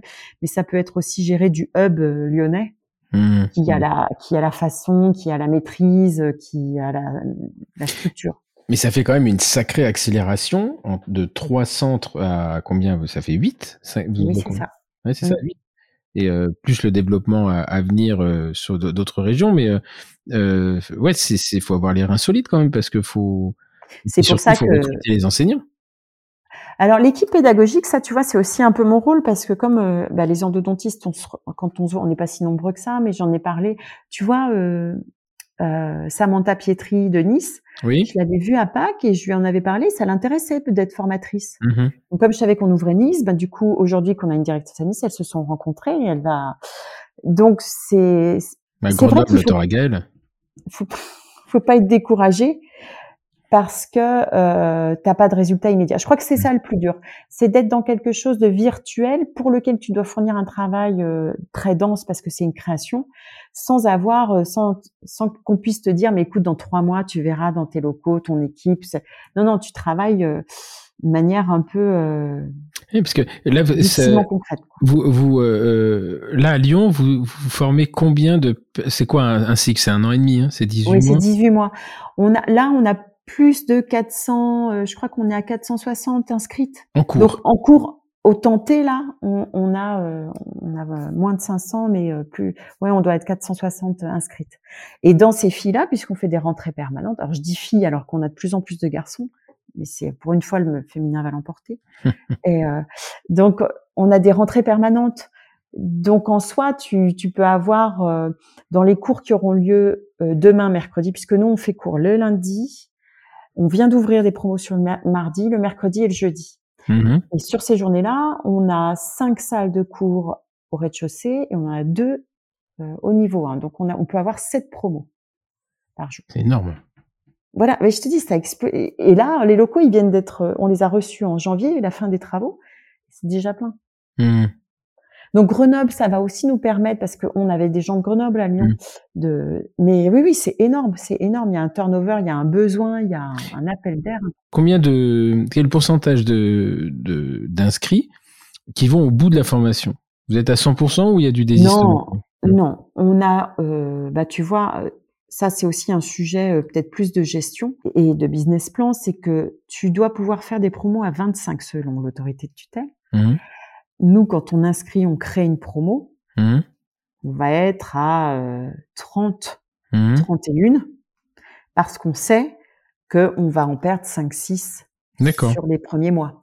Sur les premiers mois, ok. On préfère parce que ça veut dire que, voilà, après, tu as ta promo constituée, mais tu vas aussi avoir... Bah, tout ça, ça reste de l'humain. Donc, là-dedans, tu vas avoir des arrêts maladie un peu prolongés sur des trucs idiots comme une cheville, mmh. ou tu vas avoir une, une grossesse. grossesse mmh. euh, des... Et ben voilà, ta promo à vingt-cinq, donc euh, elle, elle peut, si tu la lances à vingt-cinq, tu seras à dix-huit. Euh, ouais, donc c'est... Ça ne veut pas dire qu'elles finiront pas la formation. Des fois, tu, si, si tu t'y prends bien, tu peux en reprendre deux avant de fermer ta session de promo. Mais en soi, oui, on a facilement, euh, surtout en plus avec l'apprentissage, sur le contrat pro euh, en C D D, tu avais un mois d'essai. Donc, mmh. Euh, mmh. après, tu es tenu de terminer ta formation. Mmh. Sur la, l'apprentissage, tu as quarante-trois jours en entreprise de période d'essai. Donc, ça peut être des ruptures beaucoup plus tardives. Mmh. Donc là, ça, pour ceux qui nous écoutent, parce que moi, j'ai eu longtemps du mal à comprendre la différence entre le contrat pro et le contrat d'apprentissage. D'ailleurs, qui euh, contrat d'apprentissage qui vous a obligé, hein. de, qui vous a obligé de passer sous en C F A. Oui. Et c'est récent parce qu'avant, le contrat d'apprentissage ne concernait pas le, parce que mmh. c'est pas les mêmes rémunérations horaires, c'est, c'est compliqué. Il y a, je pense qu'il y a une volonté nationale de lisser un peu toutes ces formations en alternance mmh. qualifiantes. Euh, en l'occurrence, euh, la différence, ça va être l'âge d'entrée. Alors, nous, on est sur des profils où il faut qu'elle soit majeure. Euh, ça va être la rémunération, les charges ou non. Il y a moins de charges sur un contrat d'apprentissage pour celle qui est rémunérée. Du coup, elles ont un salaire qui est plus proche du brut. D'accord. Mais qui peut berner un peu sur mais la... Mais c'est réalité. Limité en âge à quoi? vingt ans, c'est ça? euh, non, vingt-six. C'est, c'est ah oui. Oh, oh là là, j'aurais dû réviser ça. Je crois que c'est, c'est, c'est vingt-six ans et ensuite, c'est obligatoirement contrat professionnel où là, euh, euh, effectivement, c'est chargé plein pot. Plein pot. Oui, tu as quand même. Alors, tu as toujours les aides de l'État hein, qui sont à hauteur de huit mille euros pour un contrat pro ou un contrat d'apprentissage. Ça, ça, ça c'est resté jusqu'à la fin de l'année pour l'instant de mmh. ce que disait euh, le gouvernement. Ouais, si mon associée nous écoute, elle me posait la question parce que en fait, quand, oui. quand on s'est associé au premier mars, mais moi, la, le Gladys qu'on avait pris en, en formation, euh, c'est moi qui avais signé le contrat. Et, et l'autre jour, mon associé me dit au fait, on va toucher combien? Je dis, pff, à mon avis, rien. huit mille. Voilà. Et Pauline, si tu nous écoutes. Toucher huit mille. C'est huit mille euros d'aide à condition évidemment que tu aies fait toutes les démarches ou ton comptable. Je pense petit, que petit dossier, petit dossier quand même. Elle a dit. Je sais, pour moi c'est c'est ésotérique. Alors surtout, ne soyez pas pressés. J'ai touché euh, ce mois de août l'aide à l'embauche d'une assistante dentaire qui a terminé sa formation chez moi en décembre deux mille vingt et un. Donc, elle avait été embauchée dix-huit mois auparavant. L'aide, je l'ai eue en août deux mille vingt-deux. Bah, une aide au mois d'août, c'est pas désagréable. Ça a été, oui, je, je l'ai vu. Je fais, oh, qu'est-ce que c'est? Putain, c'est marrant, je pensais être négatif. Qu'est-ce qui se passe? Qu'est-ce que c'est que ce truc que je vais devoir rembourser? Ah non, c'est l'aide. Ok. Et donc, euh, là, mais par contre, c'est la même formation, c'est-à-dire elles suivent la oui. même formation. Oui, c'est la même formation parce que le contenu pédagogique, est... enfin, c'est l'autorité de tutelle qui te l'impose. Hmm. C'est pas le, le contrat. Après, c'est des répartitions de volume horaire, c'est euh, c'est un peu bancal qu'il y ait ces deux ces deux possibilités de contrat. Euh, ça sera certainement lissé à l'avenir, mais en tout cas, c'est exactement la même formation. Au début, on, quand on s'est ouvert au contrat d'apprentissage, on avait des apprentis avec nos contrats pro dans les mêmes promos. Euh, la directrice actuelle m'expliquait que ça c'était quand même plus simple dorénavant d'essayer de, mmh. d'aller peut-être vers des apprentis ensemble. Une question d'âge et de maturité. Oui, mais tu as aussi des jeunes en contrat pro. Euh, mais maintenant, on essaie de les faire mmh. aller en apprentissage. Mais c'est vrai que tu as des profils plus variés avec des reconversions professionnelles mmh. sur les contrats pro que tu n'auras pas en apprentissage. Ça, c'est sûr. Et du coup, l'apprentissage, malheureusement, nous a apporté aussi plus de ruptures. Oui, parce, parce qu'elles sont plus... Euh, ouais. Oui, parce qu'on leur demande de s'orienter, puis elles se rendent compte que que que, que c'est pas forcément ce qu'elles voulaient faire. Bon, ce qui est assez, ce qui est assez logique. Mais le, le... Et donc ça, vous avez été obligé de, de transformer votre organisme en C F A, alors? Et ça s'est fait. On a eu Calliope C F A décembre l'année dernière. vingt et quelques, je, on a passé notre entretien et tout. Donc ça, donc, c'est Calliope, bon. Mais ça, c'est autre chose. Parce que tu peux être Calliope sans être C F A. Oui, mais on a, on, on avait aussi euh, fait les démarches et euh, on est euh, C F A. Okay. De toute façon, c'est une contrainte pour être. Euh, c'est obligatoire. Une obligation, pardon. Mmh. Pour être. Euh, et donc là, le, euh, donc toi, tu, tu, tu as quitté cette fonction de direction parce que ça devenait trop lourd ou c'était. Euh... Non, parce que ma direction m'a dit, euh, voilà Ninon, ce qui va se passer. euh, tu n'es plus directrice. Alors ils m'ont dit ça différemment. Ils m'ont dit que j'étais, j'avais, j'étais trop, j'avais trop de compétences, trop de diplômes pour être ça. Donc je ne pouvais. Non, mais euh, c'était une réorientation dans le dans le cadre du développement. Et finalement, il euh, y a il y a du, un sens certain. Ayant depuis deux mille quinze repris en main Formation et Santé pour en faire ce que c'est devenu, mmh. qui l'a rendu attractif pour pouvoir le développer, le dupliquer. Moi, je considère que j'ai fait mon, Donc, j'ai atteint l'objectif, ouais, même bien. Je suis plutôt fière de ce qu'on a réalisé. Et euh, dans, en management, on t'explique que tu réussis quand te, ton adjoint prend ta place. Mmh. Encore une réussite, hein, décidément. Et, euh, même si c'est et, un peu difficile, je pense, psychologiquement, de te dire, ouais, non ? C'était difficile parce que euh, je je voulais pas d'un poste... Euh, tu vois, je, j'avais peur qu'on veuille pas me dire, bon, ben basta, t'as fait ton temps, on n'a mmh, plus besoin mmh. de toi, maintenant on va te dupliquer. Donc j'avais pas envie d'être sur euh, placardisée parce que tu vois, enfin c'est pas, un, j'ai pas un profil à rester euh, assise mmh, et attendre mmh. que la journée passe. Il y a d'autres choses à faire, il y a tellement de choses à faire euh, qui seront de toute façon enrichissantes. Donc j'ai eu peur de ça, j'ai eu peur qu'on n'ait pas la franchise. Mais j'ai rencontré le le président directeur général avec qui je parlais très franchement et qui est plutôt très franc, mmh. et qui m'a dit non, non, si je voulais vous virer, ce serait déjà fait. Ok.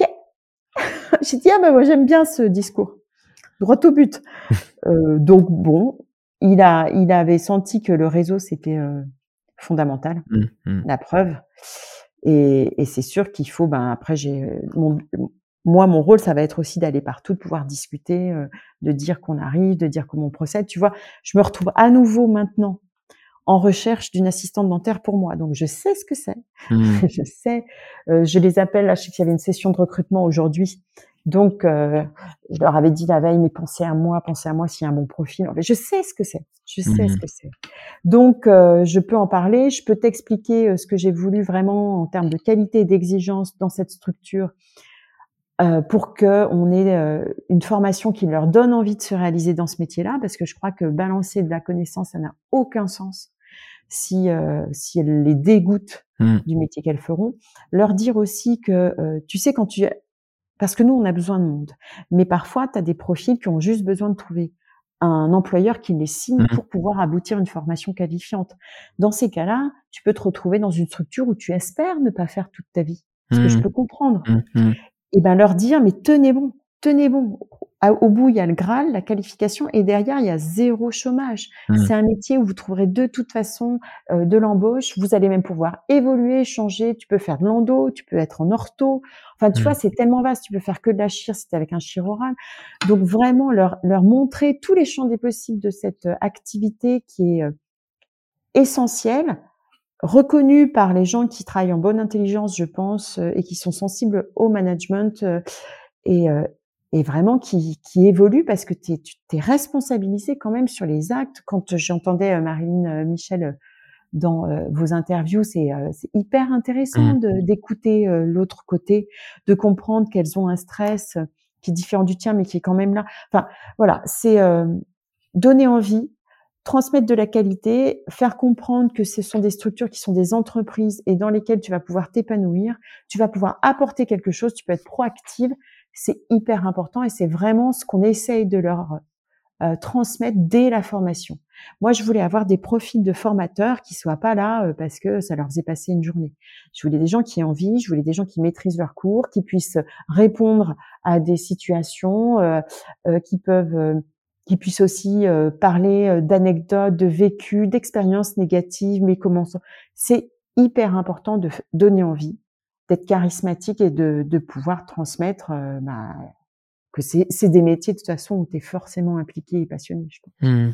Et le, le, le, le il y a quand même, il y a, alors là on en voit un petit peu le jour, mais il y avait quand même une grosse frustration parce que moi j'ai eu euh, plusieurs assistantes et, et euh, j'ai toujours eu vraiment, à part une ou deux fois peut-être, une chance énorme, mais avec des, des, des filles qui étaient, euh, qui étaient exceptionnelles.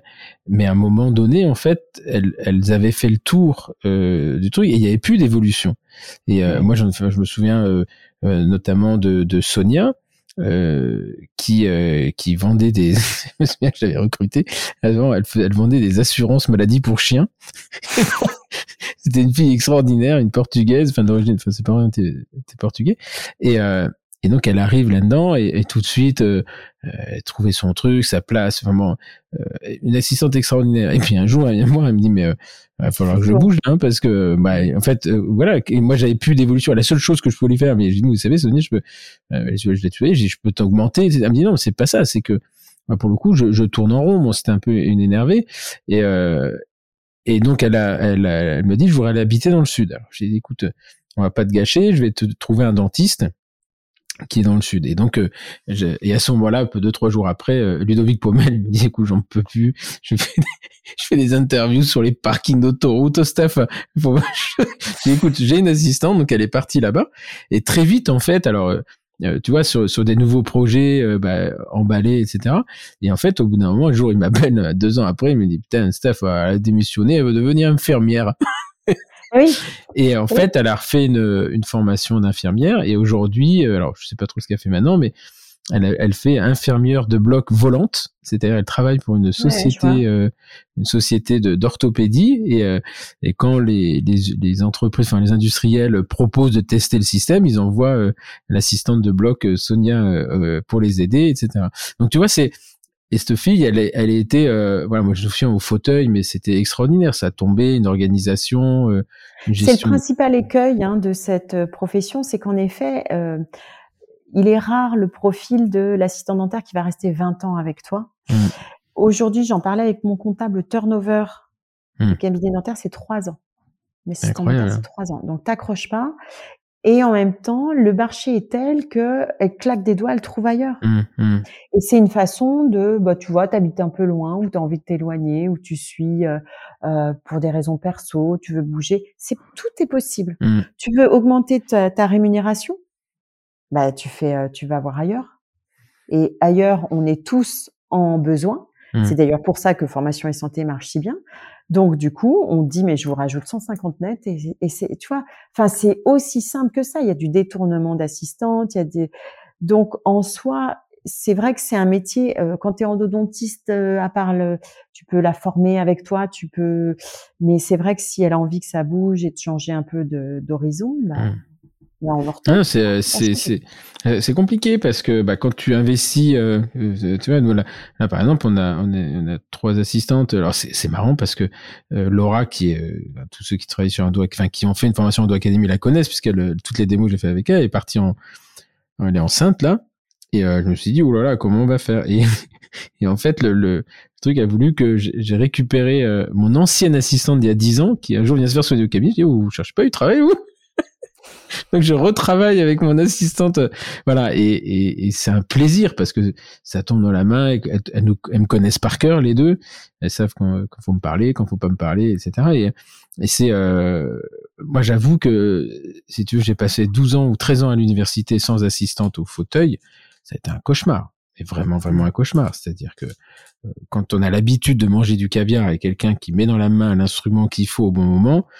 Et ça, ça se, ça, ça vaut tout l'or du monde, quoi. C'est, on gagne en efficacité, on gagne en, en tranquillité. Euh, euh, donc c'est, c'est vraiment, vraiment incroyable. Mais moi, tu me calcules, je calcule, ça fait cinq cents. Euh, vous formez à peu près cinq cents assistantes sur un cycle. Il y a une demande pour cinq cents de renouvellement. Ouais, enfin, on va dire parce quatre cent cinquante. A, en même temps, non, non. Sur un cycle, on n'a pas cinq cents, mais euh, il y a, un, ouais, il y a une demande. Regarde, on, au début, on travaillait quand j'ai repris Formation et Santé, c'était le lundi et le jeudi les cours. On a ouvert le mercredi, ça s'est rempli. Et là, cette année, elles ouvrent le mardi. Il y a déjà une promo de fête. Donc, oui. Mais ça veut dire que les enseignants, enfin les enseignants de, de chaque discipline, ils doivent faire quatre fois le cours. Une fois non, le lundi, une fois le mardi. Ça veut dire qu'on est, on est obligé d'avoir des enseignants qui peuvent intervenir le jeudi, des enseignants qui peuvent intervenir le mercredi. C'est pas les mêmes. Ah, mais c'est pas les mêmes. Non, parce que euh, cette contrainte d'être en exercice fait qu'il y a quand même peu de, d'assistants mmh. dentaires ou de dentistes qui sont disponibles trois à quatre jours par semaine. Oui, c'est sûr. sept heures de cours. Si, les retraités. Voilà, sauf que tu ne peux pas avoir euh, plus de cinq, enfin, tu dois avoir cinquante pour cent qui n'est pas retraité depuis plus de deux ans et ouais. qui exerce depuis plus de cinq ans. Ah, qui exerce depuis plus de cinq ans et pas retraité. N'est pas retraité depuis plus de deux ans. Ouais. Mais cinquante pour cent. Et donc, est-ce que tu crois aussi que le, l'explosion, parce que c'est vraiment le mot, des centres dentaires, euh, vous avez beaucoup, vous avez, vous formez beaucoup d'assistantes pour les centres? Ouais. Et oui, c'est aussi un, ça, ça a été un appel d'air aussi, parce que au départ, il, le recrutement se faisait vraiment très rapidement. Il fallait euh, huit filles. Hum. Pouf, ils te les placent. Elle, elle dure, elle dure pas. C'est pas la question, quoi. Il faut mmh. du monde. Donc, c'est vrai qu'à Lyon, il s'en est ouvert, bah, comme à Paris, euh, mmh. énormément. Des centres, il y en a partout. Donc, c'est sûr que ça a fait un appel d'air. Il y a aussi la situation, il y a, il y a plusieurs événements. Il y a le fait que euh, les contraintes administratives, euh, euh, légales s'étant accrues. Aujourd'hui, c'est quand même difficile, à mon sens, de tout faire. T'as des pras mmh. qui travaillent seuls. Mmh. T'as une telle lourdeur, un peu comme les généralistes qui t'expliquent que cinquante pour cent de leur temps, c'est des papiers. Donc, tendance quand même à embaucher. Ensuite, pour pouvoir investir le matériel étant ce qu'il est, tu vas souvent être à plusieurs prates. Quand tu commences à être deux prates, tu peux embaucher plus facilement ce que t'aurais pas tenté tout seul. Tu partages les charges. Et on a tendance quand même au regroupement de praticiens mmh. pour euh, des centres. Et euh, cette explosion de, de l'administratif euh, et des contraintes euh, légales qui font que tu as besoin d'être secondé. Donc, c'est vrai qu'il y a... Euh, et plus le turnover qui s'est quand même euh, vraiment amplifié avec le Covid. Il y a eu l'effet... Euh, je réfléchis. Oui, l'effet concomitant. Oui. Et c'était... Euh, tu connais le, le ratio euh, le ratio assistante par dentiste ? En France, il était publié. Non, il y avait une publication, mais ancienne, euh, où il y avait quand même euh, euh, moins de cinquante pour cent, mais il y avait quand même. Euh, c'était assez impressionnant, mais c'est très vieux parce que c'est quand j'ai débuté les cours que j'avais trouvé cette étude, et euh, on était à une, plus presque quarante pour cent de cabinets sans, sans salariés, ce qui était hallucinant. Sans salariés. Ouais. Donc aujourd'hui, je pense que ça a évolué, mais j'ai pas retrouvé d'études là-dessus. Euh, il y en a quand même pas mal, mmh. honnêtement. Ah oui? Tu sais, quand tu discutes avec des confrères, oui, t'apprends que bon, bah finalement non. Et puis tu sais, après c'est, enfin, euh, faut voir euh, les mauvaises expériences aussi de de recrutement, mais je pense qu'il y a aussi des gens qui font des pauses parfois, qui se rendent compte que en étant bien organisé, on peut y arriver. Je sais pas comment ils font. Mais je j'avais compris comment tu pouvais soigner, répondre au téléphone, faire la stérilisation, le ménage. Pour... Alors répondre au téléphone, il y a des plateformes. Ouais.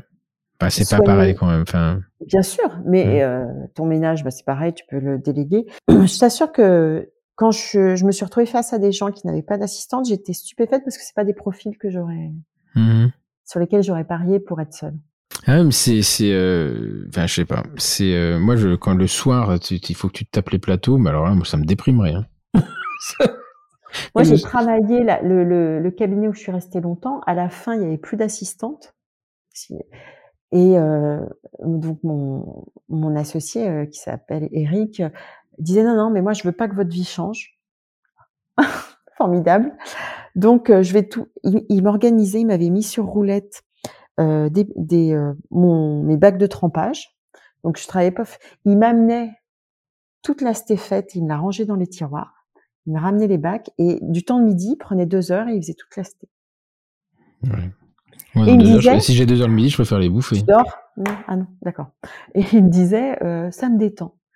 Et, et ça, oh, c'était sur la fin de l'exercice, mais il avait eu euh, vraiment des, des expériences compliquées, alors que c'est un, l'être le plus, euh, le plus gentil, euh, je pense que j'ai croisé dans ce métier, euh, plus honnête. Euh, et, et il en a eu marre. Il est plutôt en fin de carrière maintenant, et il a décidé. Tu vois, quand je suis partie, je lui ai dit, bah, on va vous trouver, on va prendre quelqu'un de bien. Vous n'allez pas mmh. rester tout seul.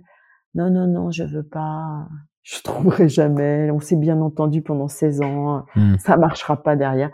Tu vois, sur un, comme ça, l'idée qu'il voulait rester là-dessus, il a jamais voulu que je trouve un étudiant que j'avais connu pendant que j'étais assistante. Ouais, c'est... Donc, bon. Alors, juste, parce qu'on parlait tout à l'heure de l'évolution de, l'évolution de la, de la profession. Bon, on, ça fait, euh, c'est le, un peu le truc dont tout le monde parle sans en parler. On sait pas trop où ça en est. Assistante dentaire de niveau deux. Voilà, est-ce que tu, euh, tu as des, des infos? Alors, même s'il y a des choses qui sont euh, confidentielles, parce que je pense que même toi, t'es pas au courant de tout. Est-ce ah que, euh, voilà, est-ce que tu peux nous en dire un tout petit peu plus, euh, là-dessus, sur ce qui, sur ce qui se profile, euh, l'échéance, euh, et puis, euh, ce que ça va donner finalement? Alors, les infos que j'ai et qui sont pas des bruits de couloir ni euh, je suis pas dans le dans les cercles euh, où j'aurai des infos avant euh, avant qu'elles sortent, c'est que ça se profile, que il y a même eu euh, une transmission du tableau des équivalences et des passerelles pour les professions paramédicales qui souhaiteraient mmh. devenir assistant dentaire avec euh, l'économie de modules euh, euh, qui ne serait pas à faire. Ça, ça a été transmis. Euh, on a vu passer des articles, donc euh, tout ça c'est public, euh, qui parlaient des tâches réalisables par mmh. cette assistante euh, dentaire de niveau deux, donc qui ont commencé à quand même être un peu plus enrichies avec euh, la réalisation de radios post-op, de cicatrisation, la dépose de points, ça ça n'y était pas avant, prise d'empreintes. Euh, ah, ça commence même... à devenir euh, intéressant quoi. Mmh. Moi c'est les, les derniers, ce que j'ai lu, voilà, donc tu avais prise d'empreintes. Tu avais euh, scellement mmh. de sillon, sous-entendu, je pense, de braquettes. Euh... Non, ou scellement de sillon depuis des fissures. Non, mais oui, bien sûr, Stéphane. Mmh. Mais je pense que c'est une façon de dire que si, sceller, c'est coller. Coller, mmh. c'est coller un, une bague. Ouais. Donc, c'est baguer un gamin. Mmh. C'est ma réflexion, mais ouais, pour moi, euh, mmh. tu vois, enfin, je sais pas, mais... Il me semblait que c'était autorisé ça, de prise d'empreinte, donc c'est pareil. Hein. Mmh. Euh, réalisation des, euh, des coulées. Euh, donc les radios, ça tu vois en implanto, je pense que mmh.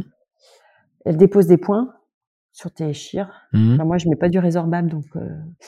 Et puis euh, tout ce qui va être donc le fameux euh, la consultation et le détartrage. Donc, ça serait les tâches. Ça serait forcément quelqu'un associé à un cabinet dentaire. Elle pourrait pas être libérale. Mmh. Et euh, pour le moment, La question est, qui va les former? Est-ce que c'est la fac qui récupère la formation ou est-ce que ce sont les organismes de formation qui sont quand même très euh, oui, mais très par contre, si tu les formes euh, dans un organisme non hospitalier, il ne peut pas y avoir d'activité clinique. Ou alors, il faut monter des centres... Ça tombe bien, c'est comme la formation euh, de l'assistante dentaire euh, de niveau un. La clinique, c'est chez l'employeur. Mmh. Donc, on s'est toujours déchargé de la partie clinique. C'est, c'est, ouais, alors c'est, c'est assez marrant parce que en, en Angleterre, euh, c'est l'université qui est en. Alors, l'assistante de niveau, enfin l'équivalent de niveau un, euh, est for- peut être formée soit à, la, à, la, à l'école dentaire, School of Dentistry, mais elle peut être aussi formée en alternance. Par contre, l'assistante de niveau deux, enfin qu'on appelle les hygiénistes ou les thérapeutes, là, c'est uniquement à l'hôpital. Bah, tu vois, là-dessus, c'est pas arrêté. Nous, on pense qu'on est sur, nous, organismes de formation euh, qui euh, connaissons quand même le métier, on pense qu'on est sur les rangs. On n'a pas eu d'avis contraire ou euh, de regard qui, pour nous dire, bon, bah, écoutez, c'est perdu. Euh. Mm. Mais surtout, euh, le dernier point, c'est qu'il n'y a pas encore le financement et que c'est un volume horaire considérable. Donc, sans argent, je vois même pas pourquoi on en parle. Parce que mm. les, Est-ce, que, est-ce qu'elles vont payer leur formation niveau deux? Bien sûr que non. Est-ce que, enfin, c'est con. Parce que finalement, il faudra être assistant de niveau un ou, ou euh, profession paramédicale pour pouvoir prétendre au niveau deux, ou est-ce qu'ils peuvent faire le niveau un et niveau deux tout dans la foulée? Non, parce qu'en plus, tu dois avoir un temps d'exercice du ah, niveau c'est ça, un. T'as un temps d'exercice entre les deux. Ouais. Ça, c'est un frein global parce que c'est un frein majeur parce que quelqu'un, à la limite, tu vois, une jeune qui est dix-huit, dix-neuf ans, qui va de dix-huit mois pour, euh, pour devenir assistant niveau un et qui fait le truc dans la foulée, bon. Ça, à la limite, c'est assez cohérent. Tu peux l'organiser au niveau familial, mais quelqu'un qui est parti travailler, qui a eu un salaire et qui repart, qui s'arrête tout à niveau. Mais elle aura un salaire. C'est de l'alternance. Elle perd pas son salaire. C'est de l'alternance, ouais. Ouais, ouais. Non, enfin, mais c'est non. L'hôpital. C'est pas l'hôpital qui va les payer. Hein. Ben, c'est pour ça que finalement, d'avoir des profils qui sont en place, qui sont en poste, dont toi, tu te dis, bon, j'aimerais bien qu'elle puisse, ben, en plus, on parlait d'évolution de la profession. Mmh. Tu vois, ça fait cinq, sept ans, euh, dix ans que tu es assistant dentaire, tu dis, allez, on fait, donc avec ton employeur, tu discutes quel jour, alors les jours de formation, vous serez pas là, le cabinet, comment on va s'organiser, mais faites le niveau deux, oui. Ça, c'est une vraie évolution. Donc, mmh. si elle est au sein d'un cabinet, l'employeur ne change pas, il la rémunère toujours, elle acquiert une compétence, elle, enfin, moi, je trouve ça cohérent. Si c'est sûr qu'il, s'il faut quitter son job pour aller à la fac, ça marchera jamais mmh. parce que personne va s'arrêter de travailler. Après, des profils comme ça, bah, c'est toi et moi. C'est des gens qui ont envie, au moment de leur parcours, de retourner, mmh. euh, étudier, euh, la vénérologie, euh, tu vois. Non, la vénérologie, c'est pas, c'est pas mon truc. Après, je fais un M B A, je fais plein de trucs, mais les, les, non, les chancres, ça, je m'étais, euh, été mon truc. Je préfère encore parler d'argent. Mais, mais j'en, j'en parle peu, hein, pour tout dire de cette qualification. Ah, mais moi, il m'a pas échappé. D'ailleurs, on n'a pas, on n'a pas euh, abordé l'histoire de l'andragogie. Donc, euh, voilà, je, je te laisse en parler parce que, euh, j'étais content d'apprendre un nouveau mot et de savoir que j'en, je la pratique. Que tu le fais. Tu ne savais même pas que tu étais au quotidien sans le savoir. Oui.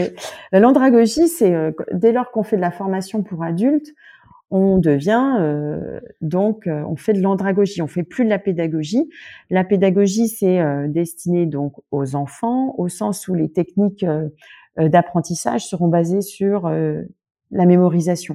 Sur l'andragogie, on s'adresse à des adultes et cette fois-ci, on va être beaucoup sur l'expérientiel, sur le partage d'événements, de difficultés pour pouvoir échanger et apprendre ensemble sur ces expériences avec un, un guide qui va pouvoir orienter, expliquer, éclairer et donc euh, euh, permettre d'acquérir des compétences supplémentaires euh, à des adultes.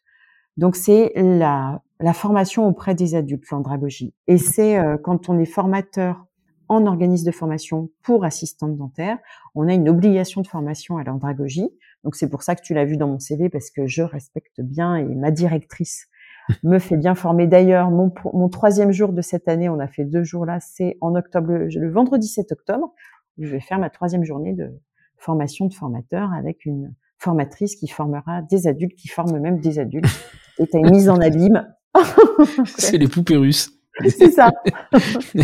Ok, donc voilà, donc c'était euh, euh, ce que j'avais dit dans l'introduction que tu nous présenterais. Donc j'étais très intéressé de de savoir que je faisais de la pro sans le savoir et voilà. euh, que je faisais de l'andragogie sans ouais, même en être euh, au courant. Oui. Et donc euh, l'assistant de niveau deux, il y a il y a un timing. Y a, bon, là j'ai oui. l'impression que c'est devenu euh, très politique. Les syndicats maintenant qui étaient contre, oui. euh, à part la F S D L, ils sont tous nous en train de nous expliquer que c'est grâce à eux. Donc, oui, bien... alors alors n'oublions pas que qui dit syndicat dit euh, euh, politique. Euh, po- oui, non, politique, c'est pas un gros mot, mais euh, dit quand même euh, un certain âge. Enfin, moi, quand je suis rentrée en, dans la profession, ça fait depuis deux mille un. Mmh. Euh, donc, ça fait vingt et un ans.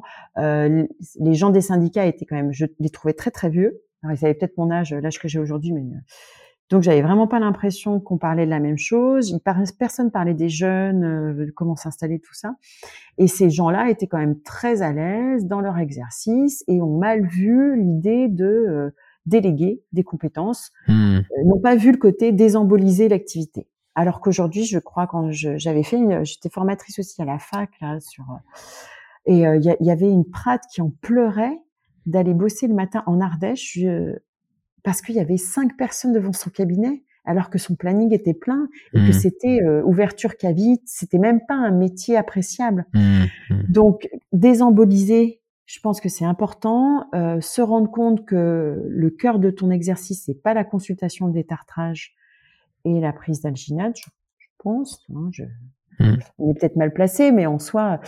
Et donc, il y a eu quand même beaucoup de freins de la profession, des gens installés dans la profession. Quand on s'est rendu compte que c'était l'évolution naturelle, et puis qu'en plus, il y a une aberration euh, par rapport aux lois européennes, hein, tout simplement. Mmh. Ils, euh, tout le monde a commencé à dire c'est grâce à nous. euh, Aujourd'hui, on n'a pas de timing parce qu'on n'a pas de financement, ou alors tout ça est prévu, on ne nous le dit pas. Il y a quand même eu des évolutions importantes dans la profession d'assistante dentaire qui était au départ, qui dépendait du ministère du Travail et qui a évolué mmh, il y a quelques années. Le ministère de la Santé. Voilà, le ministère de la Santé avec le numéro A D E L I, tout ça. Donc... Euh, Et d'ailleurs, ouais. d'ailleurs, il faut le dire aux, aux praticiens qui nous disent, parce que souvent ils le savent pas. Inscrire son assistante. Vos assistantes doivent être inscrites. Elles ont un numéro A D E L I, elles doivent être inscrites à l'A R S. Et euh... voilà, il suffit d'avoir son diplôme. On peut aller s'inscrire. Il n'y a pas de piège. Euh, on s'inscrit, on a un numéro A D E L I, on est reconnu comme professionnel de santé. Hmm. Et ça, c'était une vraie évolution. Mais c'était, oui. c'est d'ailleurs, je pense, la première étape pour le, pour espérer le niveau deux. En fait, tout ça euh, prend des années, voire des décennies. C'est ça. Euh, Voilà, donc, euh, c'est tortue, oui, c'est la vitesse de la tortue. Un peu. Donc, je ne saurais voilà, te c'est... dire quand est-ce que, est-ce que nous verrons l'assistante dentaire de niveau deux. Ouais, je ça. pense que c'est quand même en train de bien, bien s'accélérer là. Ben, je le souhaite, écoute, de euh, toute façon, nous, euh, si c'est les organismes de formation, Formation et Santé et toutes ces petites, euh, ces petites filles-là sont, sont prêts parce que euh, ça me semble cohérent que ça reste dans, au sein des organismes de formation maintenant. Mmh. Je ne suis pas décisionnaire. Ok, bien. Et eh ben écoute, Ninon. Donc là, on a donc t'as pas mal d'activités en fait. T'es endodontiste, tu parles de traumatologie, tu tu t'es une, une directrice de communication ou chargée de communication maintenant. C'est euh... et je peux dire à ton président que tu fais très bien ton job parce que même à Budapest. Ah oui, c'est, c'est, ça ne s'arrête jamais. Ça ne s'arrêtait jamais. Et moi, c'est et c'est là que j'ai compris ton ton job parce que je t'ai vu à Lyon une première fois, après on s'est vu à Budapest. Oui, même en soirée, donc si ouais, le président euh, de je sais plus comment la société néonette il s'appelle né... Monsieur Riffaille. Voilà, Monsieur Riffaille. Je confirme que euh, le docteur Lebras fait très très bien son travail. Elle elle raccole des dentistes de partout. Elle distribue des cartes. Et, euh, et et je dis ça sous le ton de la rigolade, mais euh, je c'est c'est très très très très sérieux. Et euh, et voilà. Donc euh, Je, je, je, peut-être que si vous venez en Normandie, je me ferai un plaisir de vous recevoir et, et de, de vous confirmer, mes, de confirmer mes dires. Euh, Ninon, on va terminer le, le, l'émission, euh, enfin l'entretien, avec les quatre petites questions que je t'ai envoyées en amont. Hein. Euh, si tu devais changer quelque chose à ton, à ton parcours, euh, est-ce que tu, d'abord, est-ce que tu changerais quelque chose et si oui, quoi ? Bah non, je changerais rien. Franchement. Euh... Je non, j'aurais non, tu changerais rien. Okay. Vraiment pas. Euh, dans ton parcours professionnel, est-ce qu'il y a quelque chose qui euh, qui t'a qui t'a vraiment inspiré ou qui continue à le faire ? Peut-être la curiosité ou ou voilà, est-ce ouais. que c'est une personne ou euh... Dans le parcours pro, j'ai toujours euh, euh, été intéressée. Tu vois, l'endo. Pourquoi est-ce que j'ai fait l'endo ? C'est parce que je trouvais que c'était ardu mmh. et exigeant. Et du coup, euh, il y avait un sens aussi entre la physiologie et ton geste immédiat. Enfin, j'avais l'impression que tout ça prenait sens. Et la difficulté et le fait que ça se soit caché et que finalement, euh, contrairement à une prothèse où le patient va regarder le résultat mmh. et donner ça, il n'y a pas de satisfaction immédiate. J'ai trouvé ça assez ingrat, donc ça m'a bien plu. T'aimes bien te faire violence, toi. Hein, t'aimes bien les trucs ouais. un peu... Il y a un côté masochiste qu'on reconnaît chez les endos, mais euh, toi, t'aimes bien ça, j'ai l'impression. J'aime bien, euh, j'aime, je trouve que la difficulté, refuser la facilité, c'est intéressant. Mmh. Plus exactement. Ouais. Ouais. Le défi, la mise en... Dé, la mise en... Eh ben, tu sais, moi, ce qui m'a plu dans l'endo, c'était la performance. Hein. Mmh. Je suis désolée, hein, je suis pas euh, l'em- l'empathie, le soin, euh, la mmh. performance. L'endo, c'est... Je non, trouve pas. Ah non, non, mais c'est... Euh, y a, je pense qu'on est tous un peu comme ça et on se cache derrière... Euh, On se cache derrière pas mal de choses. Moi, ce qui m'amuse, c'est que tu, tu le dis franco. Mais effectivement, le, le, le, le, chaque, chaque situation est un, chaque, chaque cas clinique, c'est, c'est une espèce de défi, en fait. C'est est-ce que je vais y arriver? Est-ce qu'on va arriver au bout? Est-ce que ça va cicatriser? T'as cette espèce de délai de six mois, un an. Parce que les implantos, ils sont à trois mois, c'est facile. Nous, on est à six mois, un an. Et la, la traumatologie, c'est, c'est encore, c'est encore pire. Enfin, c'est encore pire. Ouais. Parce qu'il y a une histoire ouais. de perte de chance, c'est des gamins, donc il y a de l'affect, euh, les fait. parents, euh, c'est, là, là, je m'en veux, si j'avais regardé, il aurait pas trébuché, oui, mais si t'avais regardé, il aurait trébuché. Oui, c'est vrai, c'est de votre faute, finalement, si ça passe. Pas voilà. Ouais, tu peux le culpabiliser, mais, euh, euh, voilà, c'est, on partage vraiment cette passion pour la traumatologie parce que, euh, bon, d'abord, c'est les seules passions que je revois à long terme, parce qu'une fois que t'es dans le dos, bon, tu le revois une fois, mais là, je vois des gamins que, que, que, que j'ai soignés il y a dix, douze ans. C'est assez, euh, c'est assez étonnant, d'ailleurs. Et ouais. les résultats sont souvent assez surprenants d'ailleurs. J'ai rarement moi, assez... c'est, ouais. Ce qui m'a inspiré, je pense que l'endo d'emblée, ça m'a plu. J'avais l'impression qu'en plus, que tu as une marge de progression euh, infinie. Ah, c'est sûr. Ça, c'est sûr. Et puis en plus... Donc, tu vois, c'est-à-dire que t'es mmh. pas arrivé au bout de cinq ans, au bout de ta... Non, et puis c'est, c'est une discipline qui a su évoluer quand même, parce qu'on parle souvent de l'instrumentation, mais on a quand même eu toute cette ère de la biologie, du coiffage, de la revitalisation, de la pulpotomie, les matériaux. Enfin voilà, on s'est, on s'est quand même pas emmerdé pendant trente ans. Je pense qu'on va commencer à s'emmerder un petit peu maintenant euh, sur le plan technique, parce que ça... ça, ça, ça... ça patasse un peu, mais je trouve qu'on a eu vingt-cinq années euh, dans cette discipline d'évolution, euh, d'évolution incroyable, d'évolution incroyable. Bah, tu vois, je vais à la formation à la chirurgie guidée euh, en octobre, mm-hmm. à S F E. Ouais. Le guide, pourquoi pas, pour faire ta fenêtre. Avec les quatre, euh, les quatre conférenciers. Euh... Oui, je les avais déjà eus à Strasbourg, parce que j'avais fait la piezo. Euh, dès qu'il y en a une, j'y vais, hein, de toute façon. T'as bien raison. Euh, est-ce que tu, quel conseil, c'est un praticien, un jeune praticien qui, qui arrive dans la profession, euh, te venait te demander conseil, est-ce que tu lui donnerais un conseil en, en, en particulier? Un conseil que t'aurais aimé qu'on te donne finalement, parce que toi t'as eu le médecin qui t'a dit, bah, vous êtes un peu con, faites médecine. T'es un peu con, fais donc médecine. Euh, eh ben, peut-être que, en fonction de son profil, euh, tu vois, je, je pense que je saurais plus, mieux m'adresser à quelqu'un qui est, euh, qui est issu de nulle part, comme ça, qui est sporadique, euh, euh, de surtout euh, travailler. Mmh. Oh, quelle surprise. Mmh. Non, mais de travailler et, et de ne pas croire que euh, ça viendra de quelqu'un d'autre que de lui. Mmh. Mmh. Et se faire confiance qu'à soi-même. Mmh. Ben, un peu. Hein. Mmh. En tout cas, euh, se faire confiance et... Et euh, l'ambition, c'est pas, c'est pas un gros mot. Il faut la structurer, il faut. Et puis il y a un temps pour tout. Hein. On peut pas tout faire. Dans... Enfin, il y en a qui ont des projets sur cinq ans. J'aurais fait ça. Sur. Il y a des opportunités, il y a des rencontres, il y a des gens inspirants. Et euh, comme c'est des clics, cette fameuse phrase là, on dit, euh, ouais, c'est, t'es, t'es un peu con, mais tu travailles. Donc en soi. Il y a des déclics parce que tu as vraiment une maturation d'une réflexion. Donc, je pense qu'il faut se faire confiance et il euh, faut un peu de courage et euh, mmh. il faut, faut pas avoir besoin de beaucoup dormir. Parce oui. que parfois. Après, tu as des gens qui, euh, ouais, tu as des gens comme Guillaume, et cetera, qui, qui vont vite. Hein. Tu as des, euh, des cerveaux qui vont vite, tu as des cerveaux qui vont. Euh, mais, oui, c'est euh, ça. Il faut vraiment ouais. trouver. Euh, je pense qu'il ne faut pas suivre de modèle, il faut vraiment essayer de construire son. Et structuré, et il y a le temps, la vie est longue. En plus, il paraît qu'on va vivre mmh. trop longtemps. Moi, je sais pas, mais les autres, oui. Bon, en tout cas, mais même quatre-vingts, tu vois, c'est, c'est, c'est long, quoi. Ouais, donc, exactement. Euh, enfin, pour terminer, est-ce que tu, tu aurais une lecture ou une vidéo ou un TED ou un truc comme ça, un podcast que, que, à conseiller, enfin, que tu, que tu écoutes ou que tu regardes ou que tu lis régulièrement? Est-ce que tu aurais quelque chose à nous conseiller? Alors, euh, évidemment, j'avais pas compris la question. Le principe du manuel, c'est que je croyais qu'on parlait, euh, qu'on allait parler euh, de, de trucs culturels. Donc, j'avais réfléchi comme ça. Puis, quand j'ai relu euh, cette question que tu m'avais envoyée, je me suis dit, ah, mais non, ça doit être un truc pro. Il va falloir trouver une, pas forcément. une pertinence. Pas forcément. Donc, un podcast qui est toujours euh, extrêmement euh, agréable, c'est euh, Le Masque et la Plume. Mmh. Parce que, voilà. Mmh. Surtout quand ils s'engueulent, moi je trouve ça extraordinaire. J'ai écouté ça quand on m'a fait des greffes, euh, avec des mmh. prélèvements palatins. Ça passait très bien. J'écoute ça quand je cours. Euh, j'écoute ça quand je dors pas parce que au bout d'un moment ça, ça m'endort. Mmh. Donc je trouve ça très bien. Et puis euh, des fois ça t'aide à te faire des choix ou au contraire à, à aller contre ce qu'ils ont dit parce que pour avoir assisté à quelques sessions, euh, c'est un vrai quant à soi aussi. Mmh. Mais en, en lecture, il y a un truc. Euh, qui est hyper important pour moi. Ça, ça a été inspirant et ça a été aussi une façon de rebondir dans la profession. Alors, je vais te le montrer à toi, mais je crois qu'il est en rupture. C'est la, à la recherche du maillon faible, mmh. euh, quand je l'ai lu, euh, de Renoir. Donc, sur toute cette, euh, cette idée que...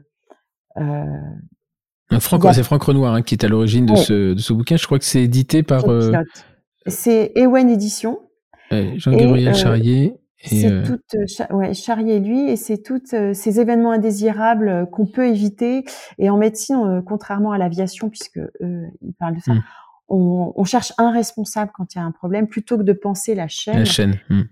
Et comprendre que c'est plein de petits dysfonctionnements qui y amènent. Donc après, ça t'apprend à structurer, à faire des checks. Moi, j'ai une checklist avant chaque chaque geste. Mmh. Euh, qu'on fait. Alors ça ça peut paraître idiot, mais euh, je me suis jamais trompée dedans. Mmh. Et je connais plein de gens qui se sont trempés dedans. Ah non, c'est parce qu'ils n'étaient pas dyslexiques, mais ça, on a une excuse. Si, c'est sûr. Donc ça, c'est un bouquin très bien. Sinon, il y a aussi Les décisions absurdes dans le même genre. Mmh.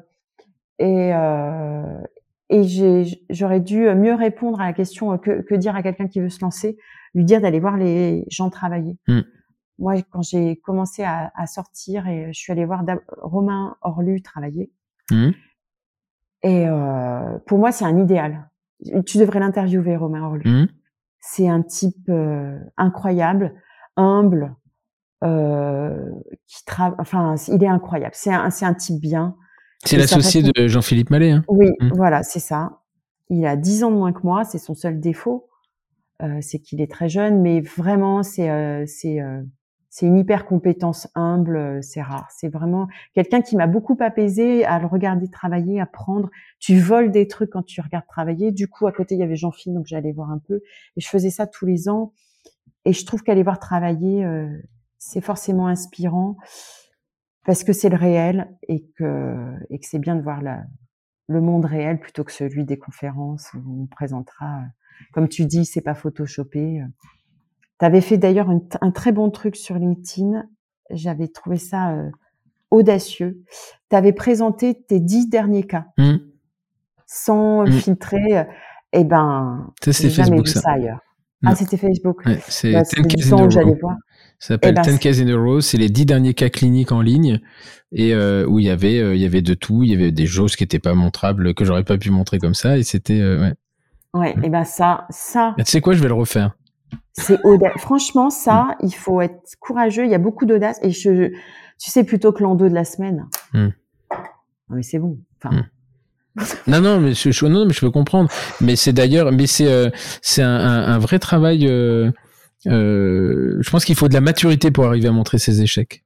Tu vois, c'est, c'est, et puis, faut, on est quand même dans une profession où c'est pas toujours, euh, c'est pas toujours euh, très bienveillant. C'est-à-dire, t'as vu, t'as vu ce qu'ils montrent, machin, et cetera. Ah, donc, bah, euh, tout à fait. Mmh. C'est, c'est, c'est une façon de, de prêter le flanc à quelque chose que tu peux t'épargner, hein. Montrer mmh. un échec avec des gens qui ne sont pas bienveillants et euh, qui ne sont pas tes pairs, euh, au sens noble.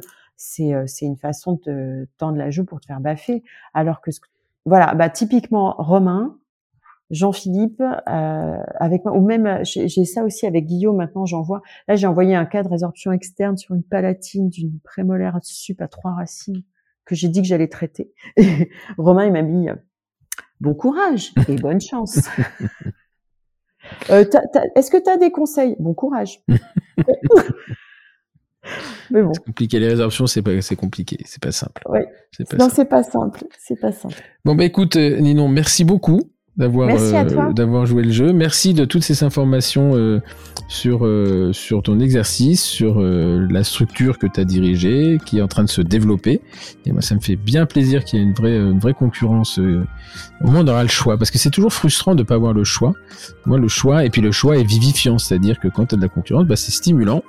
Et euh, voilà, donc longue vie à, à Formation et Santé, et euh, et puis à toutes toutes ces écoles qui vont se monter. C'est une grosse grosse accélération quand même, parce que là c'est, c'est impressionnant.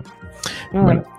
Et eh ben écoute, merci beaucoup. Euh, je te souhaite une très bonne soirée et puis bah, je vous remercie de de votre fidélité et euh, je vous retrouve moi pour ma part la semaine prochaine avec un ou une nouvelle invitée. Bonne fin de journée, bon week-end. Au revoir.